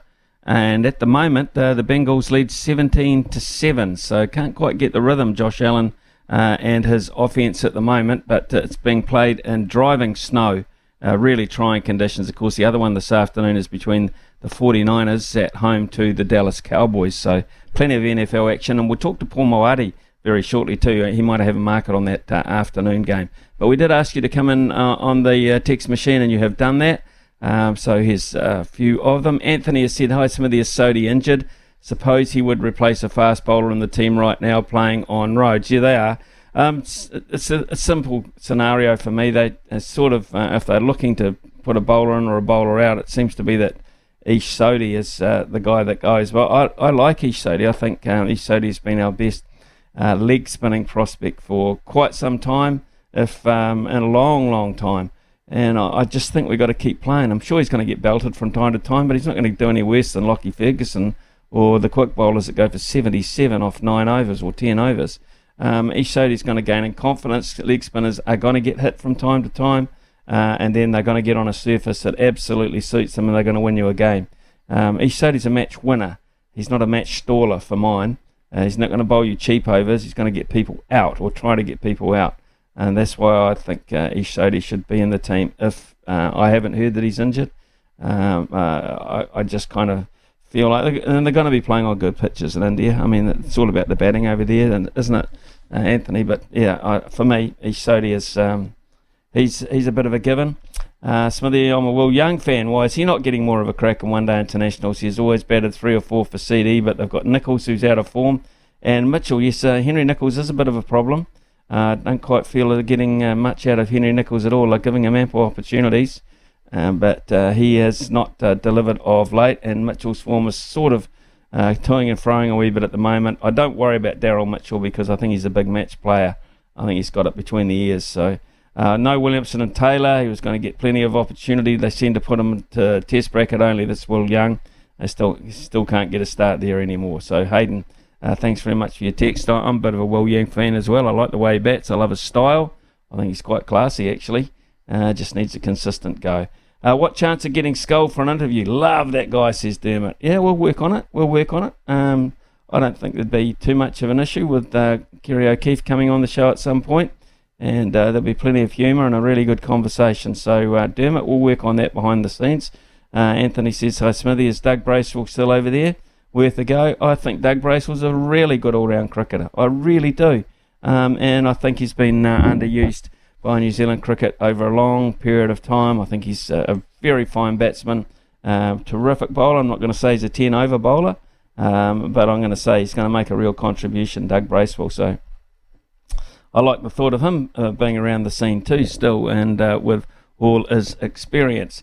Uh, make the Super Smash North vs South five match series with New Zealand's best in the five cities.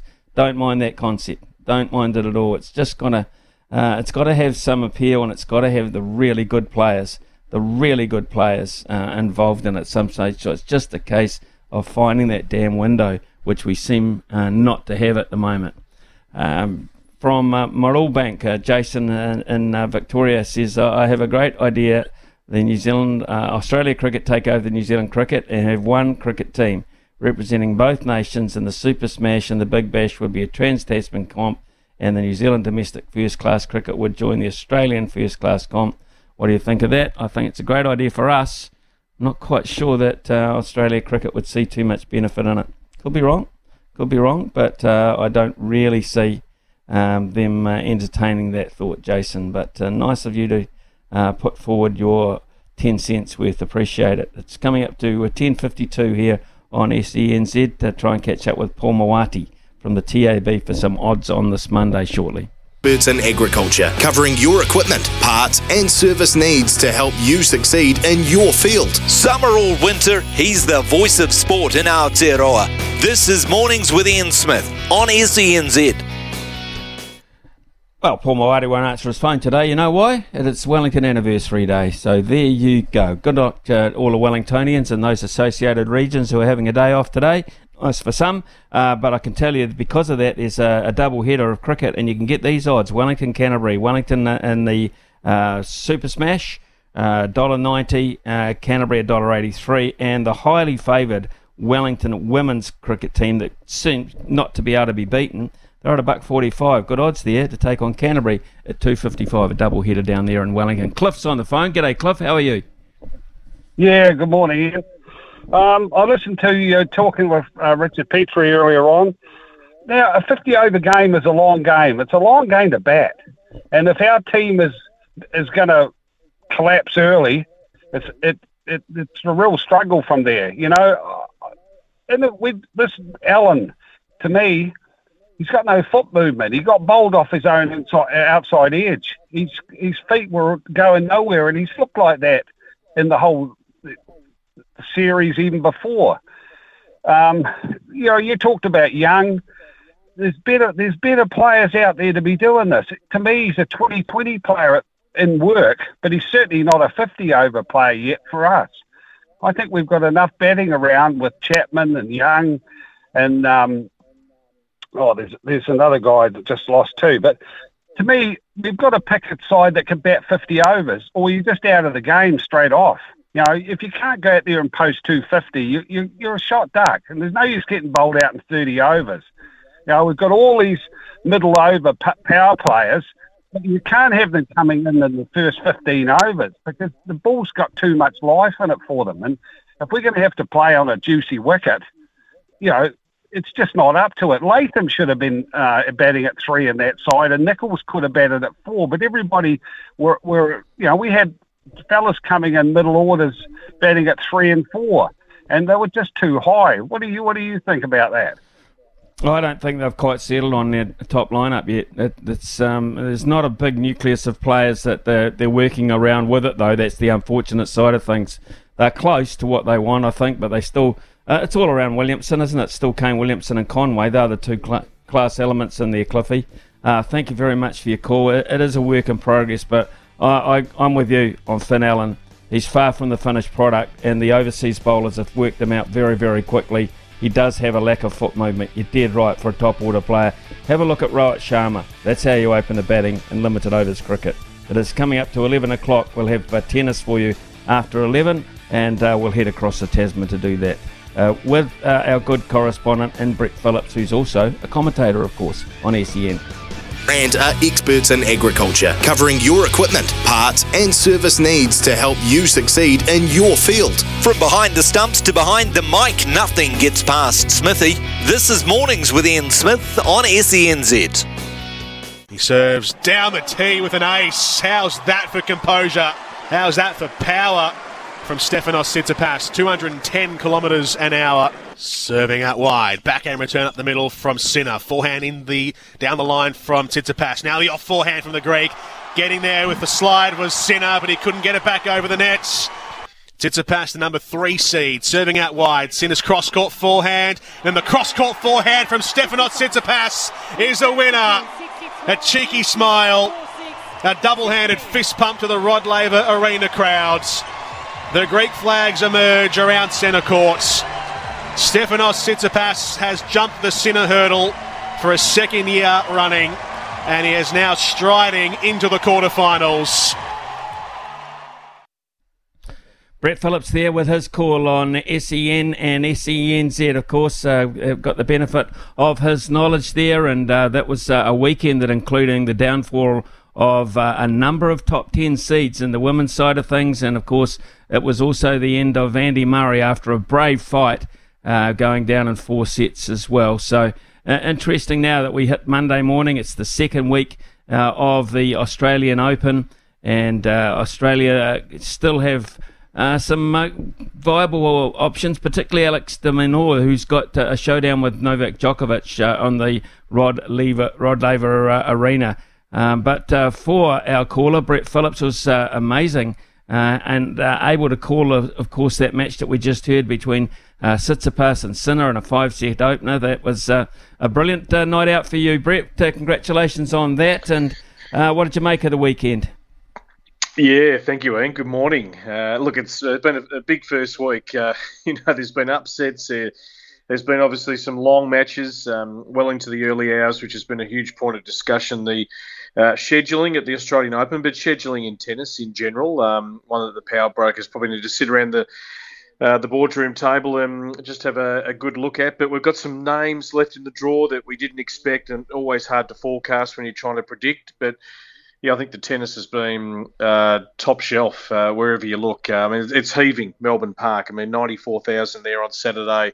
Uh, the biggest crowd in the tournament's history. Uh, you know, you wander around. I mean, some of the best matches are just in on courts that you wouldn't expect. And you know, for those that have a grand pass, they just get to see you know some wonderful action, whether it be singles or doubles, or even the juniors out yesterday, the future stars who might be lifting trophies in ten years' time.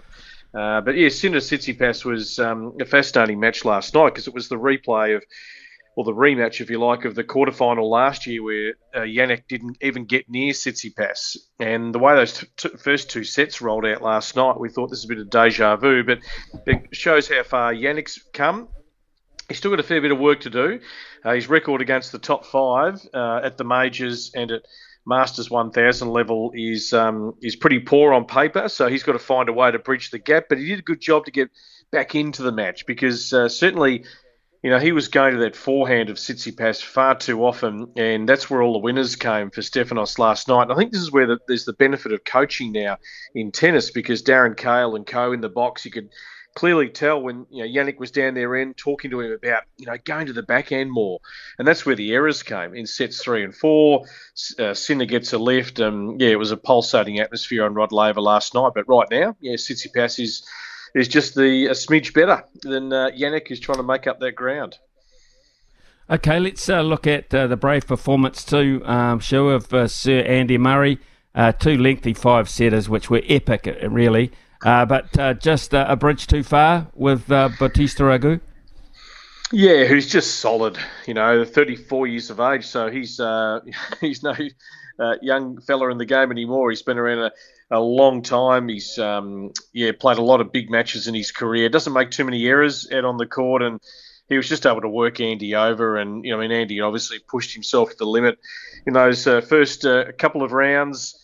And look, he's still competing. He's never going to, you know, probably reach obviously the real top echelon again. But he wants to go out on his own terms. He's a, you know, when you see him in the draw, you know you're in for one hell of a fight. Uh, he's got the uh, the IQ to match out on court as well uh, to deal with some of these uh, bigger hitters. And you know, from all reports, he's going to play you know a, pretty much a full schedule this year. Uh, Ivan Lendl in his corner, and Ivan, you know, would only be really coaching him. Ian, if he still believed that you know Andy could do some damage on the tour, and you just never know.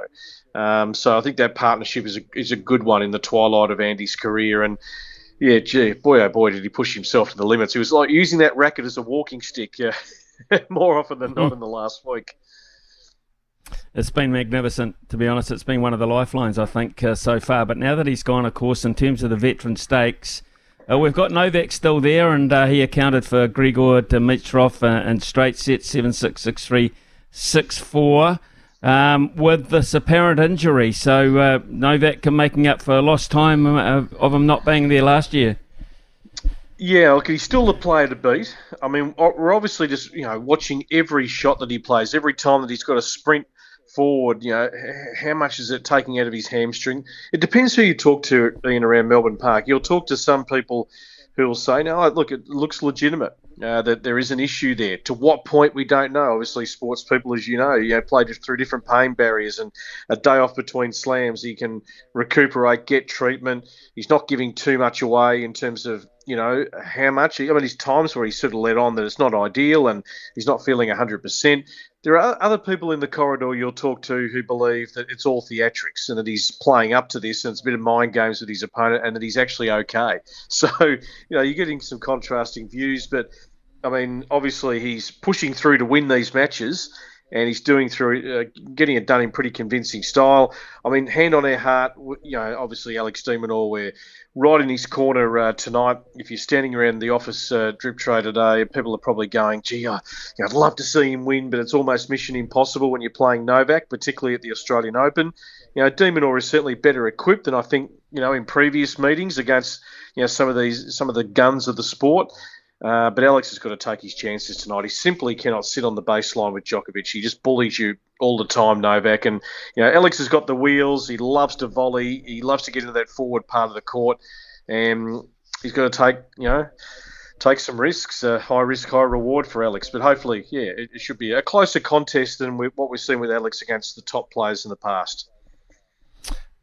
Tennis Australia's uh, CEO Craig Tiley, I think, has done a, a, pretty damn good job pulling this all together again this year. Um, but he did cop a little bit of online criticism about the same scheduling time for Andy Murray and Novak Djokovic. Not much sure you can do too much about that because you've got to remember Andy Murray knocked a couple of guys over that probably he thought would have been playing. Mm. Yeah, look, the scheduling is one of the hardest things in tennis uh, throughout the course of a year, but you know certainly at a Grand Slam. If I if I think back to a, a couple of nights ago, you know we had obviously the four main courts: uh, Rod Laver Arena, John Cain Arena, Margaret Court Arena, and the new Kia Arena, all operating at the same time, seven o'clock slot. Uh, so you had eyes everywhere, and there was a bit for everyone. Wherever you could get a seat on those respective courts, you were seeing some uh, top line players. The bigger picture of you know should the sport be playing at 4 a.m. in the morning, uh, 2:30 this morning when Victoria Azarenka finished her match. Yeah, I, I, sort of sit in the corner that okay, this is not happening all the time. Uh, tennis uh, is unique in a sense, but it's all, it's almost like tennis uses it as a little bit of a badge of honour uh, that we're the only sport that would actually you know play at this sort of uncivilized hour. The hard bit is you put on a match you know, if a match starts at 10 o'clock at night, you don't know if it's going to go an hour, two hours, three hours, or four hours because there's no clock on tennis. Could we start the sessions earlier? I mean, I think a, think tank is probably needed. You know, could we start the day session an hour earlier at 10 o'clock?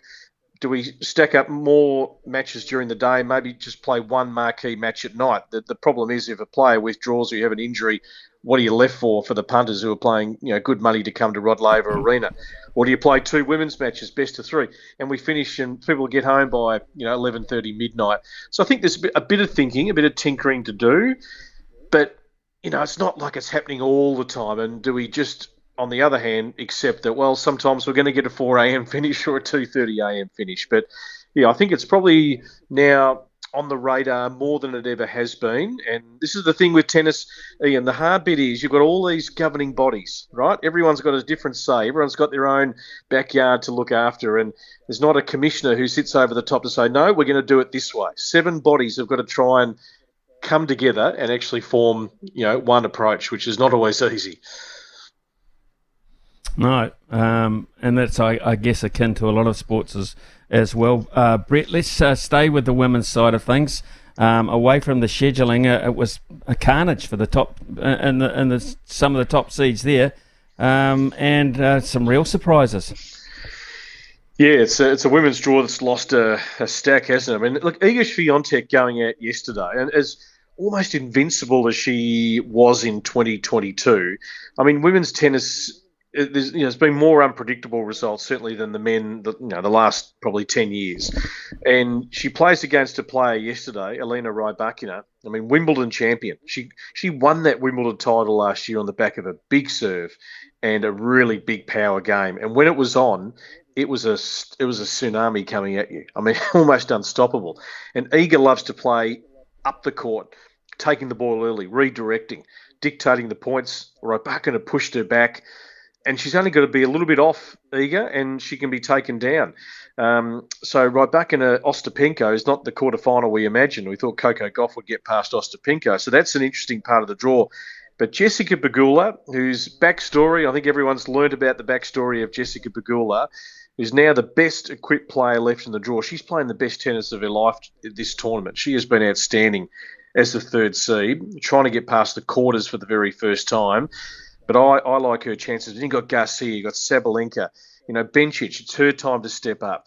Um, there's still Azarenka left in the draw, you know, who's been a two-time champion, who wants to win more trophies in the you know second mm. phase of her career. So it's a big second week with a lot of yeah, hot competition in the women's draw. Yeah, I, have got to say, I, I, think experience could be a big factor with Sabalenka. I, am I'm, I'm liking her as well. I did watch Pegula play yesterday. Uh, Krejcikova, I thought was a, a, real factor, but she demolished her really. Well, she's upped her game. Uh, this is, you know, it's, it's really noticeable uh, from probably a year ago. She's cranked up the power. And, uh, you know, obviously players are always making adjustments every year with their racket tension, type of racket they use. Uh, but she's getting more pop off the ground. There's no doubt about that. And she's got that look. I mean, she's quite a I love her demeanour. Uh, she's uh, really sort of got that self assuredness, but she's calm. Um, and she's got a bit of fire in the belly. It's, it's sort of that good mix. Her emotions don't get you know too out of control, and I think she's now got the belief uh, that you know she really belongs and that she can win one of these. Uh, she had a lot of injuries across the journey. Uh, she, you know, probably there's no way anyone would have predicted she would have become the world number three and maybe a Grand Slam champion. So she's put her head down and right now, and she's coached by David Witt, who was the long-time coach of Venus Williams. So what he's been able to bring to her game, which we can't always see behind the scenes, is you know absolutely invaluable. Not the fairy tale finish that uh, Sam Stosur wanted uh, to her illustrious career, of course, being eliminated uh, early in the, both the women's doubles and the mixed doubles. Uh, Brett, but um, a real and emotional uh, time for Sam Stosur this tournament, and of course, she's been really the backbone of uh, women's tennis. There have been some stars come and go, but Sam Stosur has been a constant for a long, long period of time. Yeah, well, certainly before Ash Barty came along, Sam was our, our, our number one and, and obviously our most successful player of the past uh, couple of decades. And, you know, people, I think, um, have probably harshly judged Sam at times, only because we never saw her play her best tennis in Australia. And people would put a mark next to, oh, has gone out first round, uh, disappointing, shanking forehands. And then they forget, oh, yeah, she won a US Open. She made a French Open final. Uh, world number one doubles player. Uh, I think eight or nine singles titles. You know, a lot of wins, top four in the world in terms of her ranking. I mean, when you add all that up together, you know, performing in mixed doubles, um, women's doubles, singles across the majors, she has put together a fantastic career. And she was really the architect of the kick serve in women's tennis. And at the time, you, know, you could argue no one was fitter than Sam Stosur. And she brought a real physical presence to the game. I think maybe still, and her biggest legacy is still to come. And uh, her and Ash Barty uh, coming together, they'll not necessarily coming together, but um, they will be now really focused on uh, player development to lift our women because the cupboard is extremely bare here in Australia, and this is where they could have the biggest imprint to really guide and mentor these young girls and and get them up to the level where they can compete on the world tour. Uh, Brett, uh, I know you've been busy uh, watching and uh, calling tennis, um, but have you had a chance to watch the uh, the Breakpoint series on Netflix? Yeah, I'm up to episode four, so I haven't watched it in in its totality. Uh, it's funny, you know, talking to a lot of people during the week, a lot of people have sort of thought it's a little underwhelming. Uh, it just depends, yeah, w- which lens you see it from. I think a lot of people have said oh, maybe they could have gone behind the scenes a lot more because that's what we always want to see, you know, into the player cafe, into the player locker room, uh, you know. Um, so I, don't. I, I, like it. I mean, I love tennis, obviously, and uh, there are some really good things behind the scenes and some good revelations. You know, hearing from, you know, the competitors and their ambitions and aims, and you know their struggles at times. Um, so I think, yeah, I'll, I'll, watch it in its in its totality through the year because I'll release, I think, five more episodes uh, later in the year. But yeah, I, I think it's it's good. Um, have I seen some better ones on Netflix? Maybe. You know, I think it's all very subjective, but yeah, uh, it's, it's given people a bit of an insight, certainly into the uh, the tennis world. That's for sure. Aside from uh, Alex de Minaur in action uh, on behalf of Australia uh, later, uh, highlights today to look forward to for us viewing and listening overseas, over here in New Zealand. Yeah, well, I'm looking forward to the clash between Andre Rublev. that's third up on Rod Laver Arena today, taking on Holger Rune, the uh, young sensation from uh, Denmark. I mean, Rublev's trying to get past a quarter for the first time. He is a fierce ball striker, and Rune's just, uh, well, he's an incredible athlete at what 19, 20 years of age. Uh, just eats, sleeps, and breathes tennis. So that is the the matchup that stands out on paper. And just watch out for this kid. And he knocked over our very own Alexei Popyrin on the weekend, but Ben Shelton. Mm from the US is going to be absolute top 10 material going forward. Lefty, college graduate last year. His father, Brian, played on the tour, got to world number 55. This is the first time that he left America to play professional tennis. Loved his interview on court. Um, there's, there's just a, a, a little nice inner self confidence there without being cocky.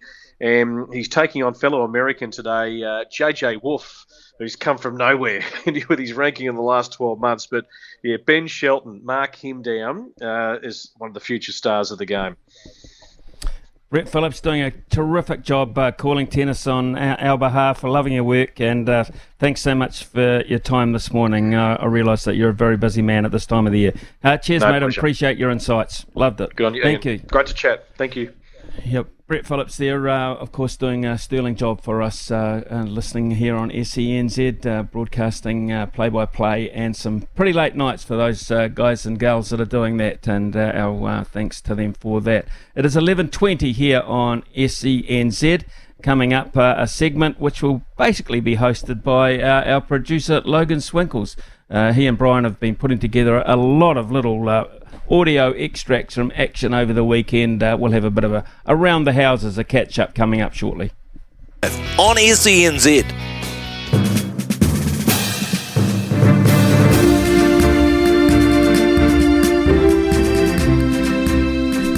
Well, that is uh, breaking news. First time uh, this calendar year for me that the breaking news jingle has been played by Logan Swinkles, and I understand it's very big news, particularly for our SENZ listeners. This is great news, Smithy, for anyone who is a fan of the One New Zealand Warriors. You know why? Because SENZ will be on the journey with the Warriors and their fans throughout the 2023 and 24 seasons, joining as official sports radio partners. Doesn't it just sound so good, Smithy? It does sound good, and uh, we just know how much uh, focus is on the Warriors. So, a lot of content here on SENZ. Uh, we'll have more details of what that partnership means, but uh, a lot more access, a lot more availability to the team, the coaches, staff, um, and of course, um, all sorts of things around uh, the Warriors franchise, the administration as well. So, uh, nice to know that that's official, and that is huge news, Logan, on this Monday morning. Uh, let's uh, look back at the weekend as well, uh, because you boys have uh, put together some uh, fascinating little audio clips. Uh, I don't know what the order is. Surprised me as well as the listeners. All right. Well, we don't have time to go through it all. I will just give a mention to the Blackfern Sevens because, as incredible as they are, it is sad to see the Wellington Sevens are going but Michaela Blyde, just a hat trick in the final was outstanding. But the one thing that really got my Monday going off to a great start, the Warriors news has been awesome, Smithy. But to then find out that earlier the Black Sticks men knocked out India in India, the World Cup that they're hosting via penalty shootout, this is how that sounded. Can he find the net. He's got to score, remember, or India are out. Shamsha's moving the feed. He can't find the save. And the second one is there. It's all over. New Zealand have beaten India in a shootout. And the hosts are out of their own World Cup. New Zealand, third in Pool C, having beaten only Chile, have come to India's backyard and defeated them in a shootout. And it is despair for India. Their wait for World Cup reward goes on. And huge disappointment for India, but take nothing away from New Zealand because they have been excellent this evening. Huge result there for New Zealand, Smithy. As the commentary said, they had only won one match in pool play. It was tied up three all at full time, with Sean Findlay getting that equalising goal via the penalty corner in the 49th minute. New Zealand won 5 4 on the shootout. Man of the match went to Sean Findlay. Oh, it's okay. the greatest hockey game I've ever been a part of. Uh, both nerve wracking and exhilarating. Uh, we did it the hard way, but it's a great in, great start to the uh, campaign and awesome to be a part of finals hockey. I guess what people picked up on in the commentary box in particular was your fighting spirit and that you came back at the tail end of quarters to get those all important goals. Yeah, we, we knew that this was the biggest game we were going to play in so far, and we were willing to leave it all out there. It doesn't matter what's after this game, we just wanted to make it to the next round. And could have won it with the very last touch of the match as well. Absolutely. Like I said, we wanted to do it the hard way, but uh, just stoked to have won. Yeah, well, it's interesting. That uh, massive highlight, of course, but I had one over the weekend as well. I, I watched the Breakers, and this was a they were on a, a run that was uh, doomed for not very good things. And boy, they played the Kings what a what a result! Yeah, turning the tide there with that losing streak that they had, the schedule all against them, and then they go to Sydney to play the Kings, the best team in the league, in front of 14,000 plus there at Qudos Bank Arena. I've been to a few matches there, including Watch the Breakers, and it's it is an incredible atmosphere. But the fact that they won 93 88 surely instills all sorts of pride into coach Mody Maor. Very proud of our guys. We it's a lot of stuff that's stacked against us in this situation. And I came out and played like men confident, tough, humble, but unfazed and unscared of the moment. And those are great signs. And I'm obviously very happy. As I've said before, Mody is not one to hide his emotions, Smithy. You can hear you can hear you can hear the pride in his voice with the likes you know Jarrell Brantley scored 30 points Will McDowell White backed that up with 20 it was just a great performance all round and something you really need to see from the New Zealand Breakers coming towards the business end of the season and that NBL ladder being so tight. Yeah absolutely. Uh, totally agree with you and that was um, maybe a, a, turning point win uh, for them because uh, to win it they're probably going to have to bring the, uh, beat the Kings again at some point if they had to go through the playoffs and uh, want to be the champions this year. So beating them uh, away from home, significant, absolutely sub- significant.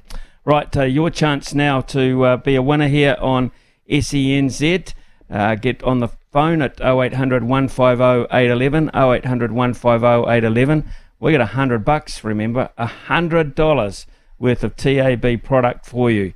So light up the lines if you can. In the meantime, we shall uh, go across to the news desk where Aroha has an 11:32 update for us. Vodafone has one awesome summer of sport lined up for you. Ian Smith's had a good match here. Stumped by Smithy. Ian Smith really is top class at his job. First stump of the week here on SENZ Mornings with Ian Smith. And due to the excellent wicket keeping skills of Smithy, he stumped our listeners on Friday, which means, Smithy, that we have jackpotted up to a $100 TAB bonus bet today. Yep, I'm looking forward to it actually. Um, a good contest and just managing to get home the other day. So really nice to build it up to a really healthy pot uh, this week if we possibly can. So uh, we'll work on that. Who uh, is our first contestant uh, and where from today? Oh, it's been a while. I feel like the uh, record is either two. F- I think it's around 250. So if we could get up to that again, that would be amazing. But first at the crease, we're going to the Kapiti Coast and we've got Pac Man. Come in, mate. G'day, mate. How we going? Yeah, doing good. How yeah, are you? We're, we're yeah, we're very good, Pac-Man. We're very good here um, in the studio and in uh, Hawke's Bay. So, did you back a winner at Karaka at the weekend? Uh, had a couple actually, but uh, Legato needed to win the last but to really turn into something good. But it was a shame, but that's the way it goes. Yeah, she'll come again. I'm sure she's uh, uh she's quality. So, uh, really, really good performance um, uh, of uh, uh, uh, Pro S, yeah, it was Pro S that won that race. Interesting to hear Butch Castle say they might go that, and Wild Night might go to the Herbie Dyke, which will will follow with interest. Um, uh, has your, well, has your was, he, was, he had a winner in, in, in, the race earlier, didn't he? He had uh, share in yeah. the Tokyo, Tokyo, Tokyo Tycoon. Tokyo Tycoon, yeah, a little bit of that. I think Cameron George too, from uh, the CEO from the Warriors, is very much part of that mix as well. So um, uh, let's uh, see what uh, your sporting knowledge is like this calendar year because it was rubbish last year. So how, how are you going? What, what are the what are the uh, topics uh, today for Pac-Man, Logan? Fighting words, Smithy. I love it. These are the topics for you today, Pac-Man. We've got rugby, the 2023 Australian Open, and the Australian Baseball League. Uh, the tennis, mate, please. All right. Good luck. Course, we just had Brett Phillips on the show. So if you missed that, go check out the podcast on the SENZ app because always a great chat getting our great man in over from Melbourne. First question for you, Pac Man. Who is the top men's seed still currently active in this year's tournament? Uh, Djokovic. One of the worst things I have oh. ever seen done on a cricket field. It's a bit of a slippery question there because you would probably think Novak. Uh, Smithy. Uh, Daniil Medvedev, is he still there? No, he's One gone. of the worst things I have ever Oh, seen God. done on a cricket field. He is gone. We talked to him about him earlier. Stefanos Tsitsipas, the third seed, is the highest Oh, one still remaining.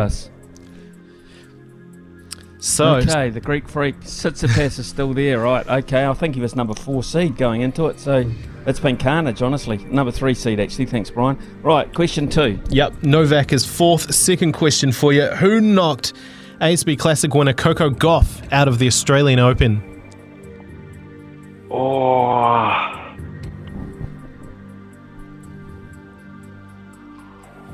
Yeah, no, no good. They all sound the same. There's about eight of them from that part of the world, and, and uh, yeah, no, I'll pass on that one. All right, Smithy. Good luck, Smithy. Yeah, well, we did it, and I think uh, with Brett Phillips in the uh, uh, in the uh, previous chat that we just heard, Pac-Man, and uh, I think it was Ostapenko. Just a couple of chips down the wicket, right in the slot, and away it goes. Yeah, well done, Smithy. Jelena Ostapenko is right, so nice little stumping there for, for you, mate.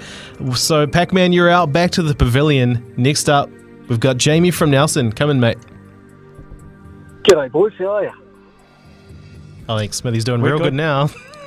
Yeah, we're good, Jamie. It's just a Yeah, one sure. question, one one question shootout here. So, uh, wish you all the best, mate. Um, and uh, that question will be Logan. Final question for you, Jamie. $100 TAB bonus bet on the line here. Michael Venus and his partner were eliminate, eliminated in the second round of the men's doubles at the Australian Open this year. Who is his partner? Oh, cheapers. Nah, I can't. I can't think of his name. Sorry. One of the worst You things sure? I have ever seen done on a cricket field. Taking a defensive stroke there, taking it, gone to the keeper, Smithy. Oh God. Um, look, he's had a number of partners over the years. Um, I'm to say that he has. uh, he, he did play with Ryan Harrison for a while, and then he played with another guy whose name. Um, he's, he's even played with Jamie Murray, I reckon, over the years as well. But I'm not quite sure whether Jamie Murray is his partner this time round. I'll say, it's the last one that comes to mind for me, so I'll go with Jamie Murray. Just a couple of chips down the wicket, right in the slot, and away it goes. Oh, Smithy, really thought you were about to uh, talk yourself out of that one. Yes, Jamie Murray, brother of Andy, is his doubles partner. Hard luck, Jamie. Hard luck. Oh, well done, Smithy. Good performance, brother. Thank you, Jamie. It was just something I read the other day, and uh, I was looking for him to make some real progress because Jamie Murray is a fine doubles partner, and I thought that they would go all right. Uh, actually, didn't realise that he'd been uh, knocked out. That's how much sport was on over the weekend, as, as far as I'm concerned. So, uh, thanks, Jamie, and for Pac-Man for taking part. But uh, that's good news for someone tomorrow, possibly Logan. Yeah, we now jackpot to $150, so make sure you're listening and play Stumped with us at 11.32 tomorrow. Yep, do that, please. Um, it is 11.40 here on SENZ. Um, and uh, we'll be back very shortly here as we look uh, to hand over to Mark Stafford. Yes, Mark Stafford back on deck after his uh, Christmas and New Year holidays. Uh, he takes over his show at uh, 12 o'clock this afternoon. We'll be back with uh, a little bit more and then Staffy before that.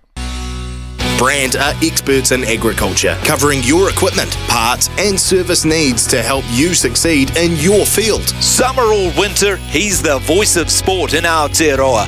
This is Mornings with Ian Smith on SENZ. Well, even the motivating factor of Damar Hamlin, of course, uh, he was uh, the player who uh, was on life support, um, clinically died uh, on the field of play. He was uh, a Buffalo Bills safety, of course, um, and uh, fortunately got through that. Came to the dressing room prior to this match that they're playing um, against the Cincinnati Bengals. But even the motivation of him being there has not been enough for them. In fact, they're in big trouble. The Cincinnati Bengals in the snow, uh, leading Buffalo uh, Buffalo Bills 27-10 with about six minutes to go in the final quarter. Um, I think they're gone. I think they're absolutely gone, Buffalo, and that is a turn up. And it opens the way for Joe Burrow and the Bengals to proceed on um, and they are a real possibility now. So, uh, good result uh, seeming to be for the Cincinnati Bengals uh, over there in Buffalo this morning. Of course, the Giants uh, went down to Philadelphia. The Eagles have been one of the form teams in the competition, 38 7. That was one way traffic. Uh, and of course, uh, this afternoon, a very big clash between Dallas and San Francisco. So, a lot of interest in the NFL. but also, um, of course, there was a lot of interest in the weekend, Logan in uh, the performance of uh, the uh, All Black Sevens and the Black Fern Sevens. And the Black Fern Sevens, as always, didn't let us down. No, that's that's the way that they are, mate. The Blackfern Sevens, they know how to entertain. They know how to put on a great game, and, and also be entertaining off the field as well. Uh, and I think leading up to the final, they had only allowed two tries throughout throughout the tournament. So they only allowed one in the final. So three tries over the whole weekend while they piled up points themselves. So incredible stuff from them. Uh, this is the post match interview that our very own Kirsty Stanway did with Michaela Blyde. Michaela Blyde, congratulations. Another final, another title, and another trophy for yourself. What does this one mean? Oh, this one's a little bit extra special. Obviously, with it being the last Hamilton Sevens, we really wanted to make it our best one, um, and to be able to go back to back at home is extra special as well. So, thank you so much to everyone here who've come and supported us. it's been amazing, and it's helped us with the energy on the field. So, thank you so much. We know you've got plenty of gas on the field, but you pulled that fend out a number of times this weekend. Who do you practice that on at training? Um, Portia, because she fends us all in the throat, like you saw against Ireland. So I got to get it back somehow. But oh, we've got an incredible environment where we let everyone express their taiha's or their strength, um, and to be able to do that as a unit on the field and put it all together like that just feels absolutely amazing. 10 tries this weekend, three in the final. Was it all those chocolates that you stole from Niall Williams? Yeah, so um, PIC, if you're listening to this right now, bring more treats to tournaments. Thank you. Um, but yeah, again, I just love being able to express myself on the field. My teammates allow me to do that, and we're able to get wins like this, which is great. Cardinal Sin Smithy, make sure you bring enough treats for the team. Yeah, well, that's uh, never really focused uh, on the treats in the dressing room. Uh, from my point of view, Logan was always just about the business at hand. How about this from uh, Greg Martin? Of course, remember uh, Greg Martin, Marto was always part of the uh, commentary team with Fox, and he's been on for a long period of time. He had a, a real crack at Dave Rennie um, just recently, saying um, he described the Kiwi as having the personality of a chair. The personality of a chair. Uh, Rennie, of course, uh, Dave Rennie being sacked eight months out from the World Cup. Martin, a rugby pundit with the Fox, and a top rating Brisbane radio host has hailed the move, seeing it as a breathing new life into rugby's struggles across the Tasman.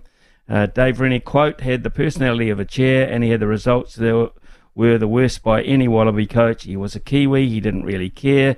He was taking a pay slip, mate. That's the bottom line. Pretty harsh words. So you've got to have a bloke from your own country coaching your country, otherwise it doesn't work. So, uh, what do you make of those comments? It's a, uh, a sort of a, a hard hitting drive at um, at Dave Rennie. Shall we uh, introduce him to one Stephen Donald? Because those are fighting words, and uh, they're not what I would use to describe Dave Rennie. There's no way he didn't care about the role. There's no way. No, there's no way he didn't care about the role. Of course, he cared about the role. Um, you know, the pride as a coach, uh, I think, would have uh, pretty much summed that up. I mean, he's a, he uh, rides himself on a great record. We know that he's uh, got better than a personality of a chair, and that is just uh, Marto sounding off. So um, I don't know if they got him in a bad time or uh, whether he'd had a couple. I'm not sure, but that that certainly is um, it's it's pretty scathing stuff. Uh, look, um, more considered opinions, uh, particularly on this show. Um, and uh, the one that follows it um, are uh, responsible to uh, one Mark Stafford. Now, of course, Staffy has been away, uh, like most of us, had a bit of a Christmas holiday, a New Year's break as well, but he's back in the chair this afternoon. So we shall catch up with Mark Stafford, see what he's been up to, and see what he's got on the show very shortly.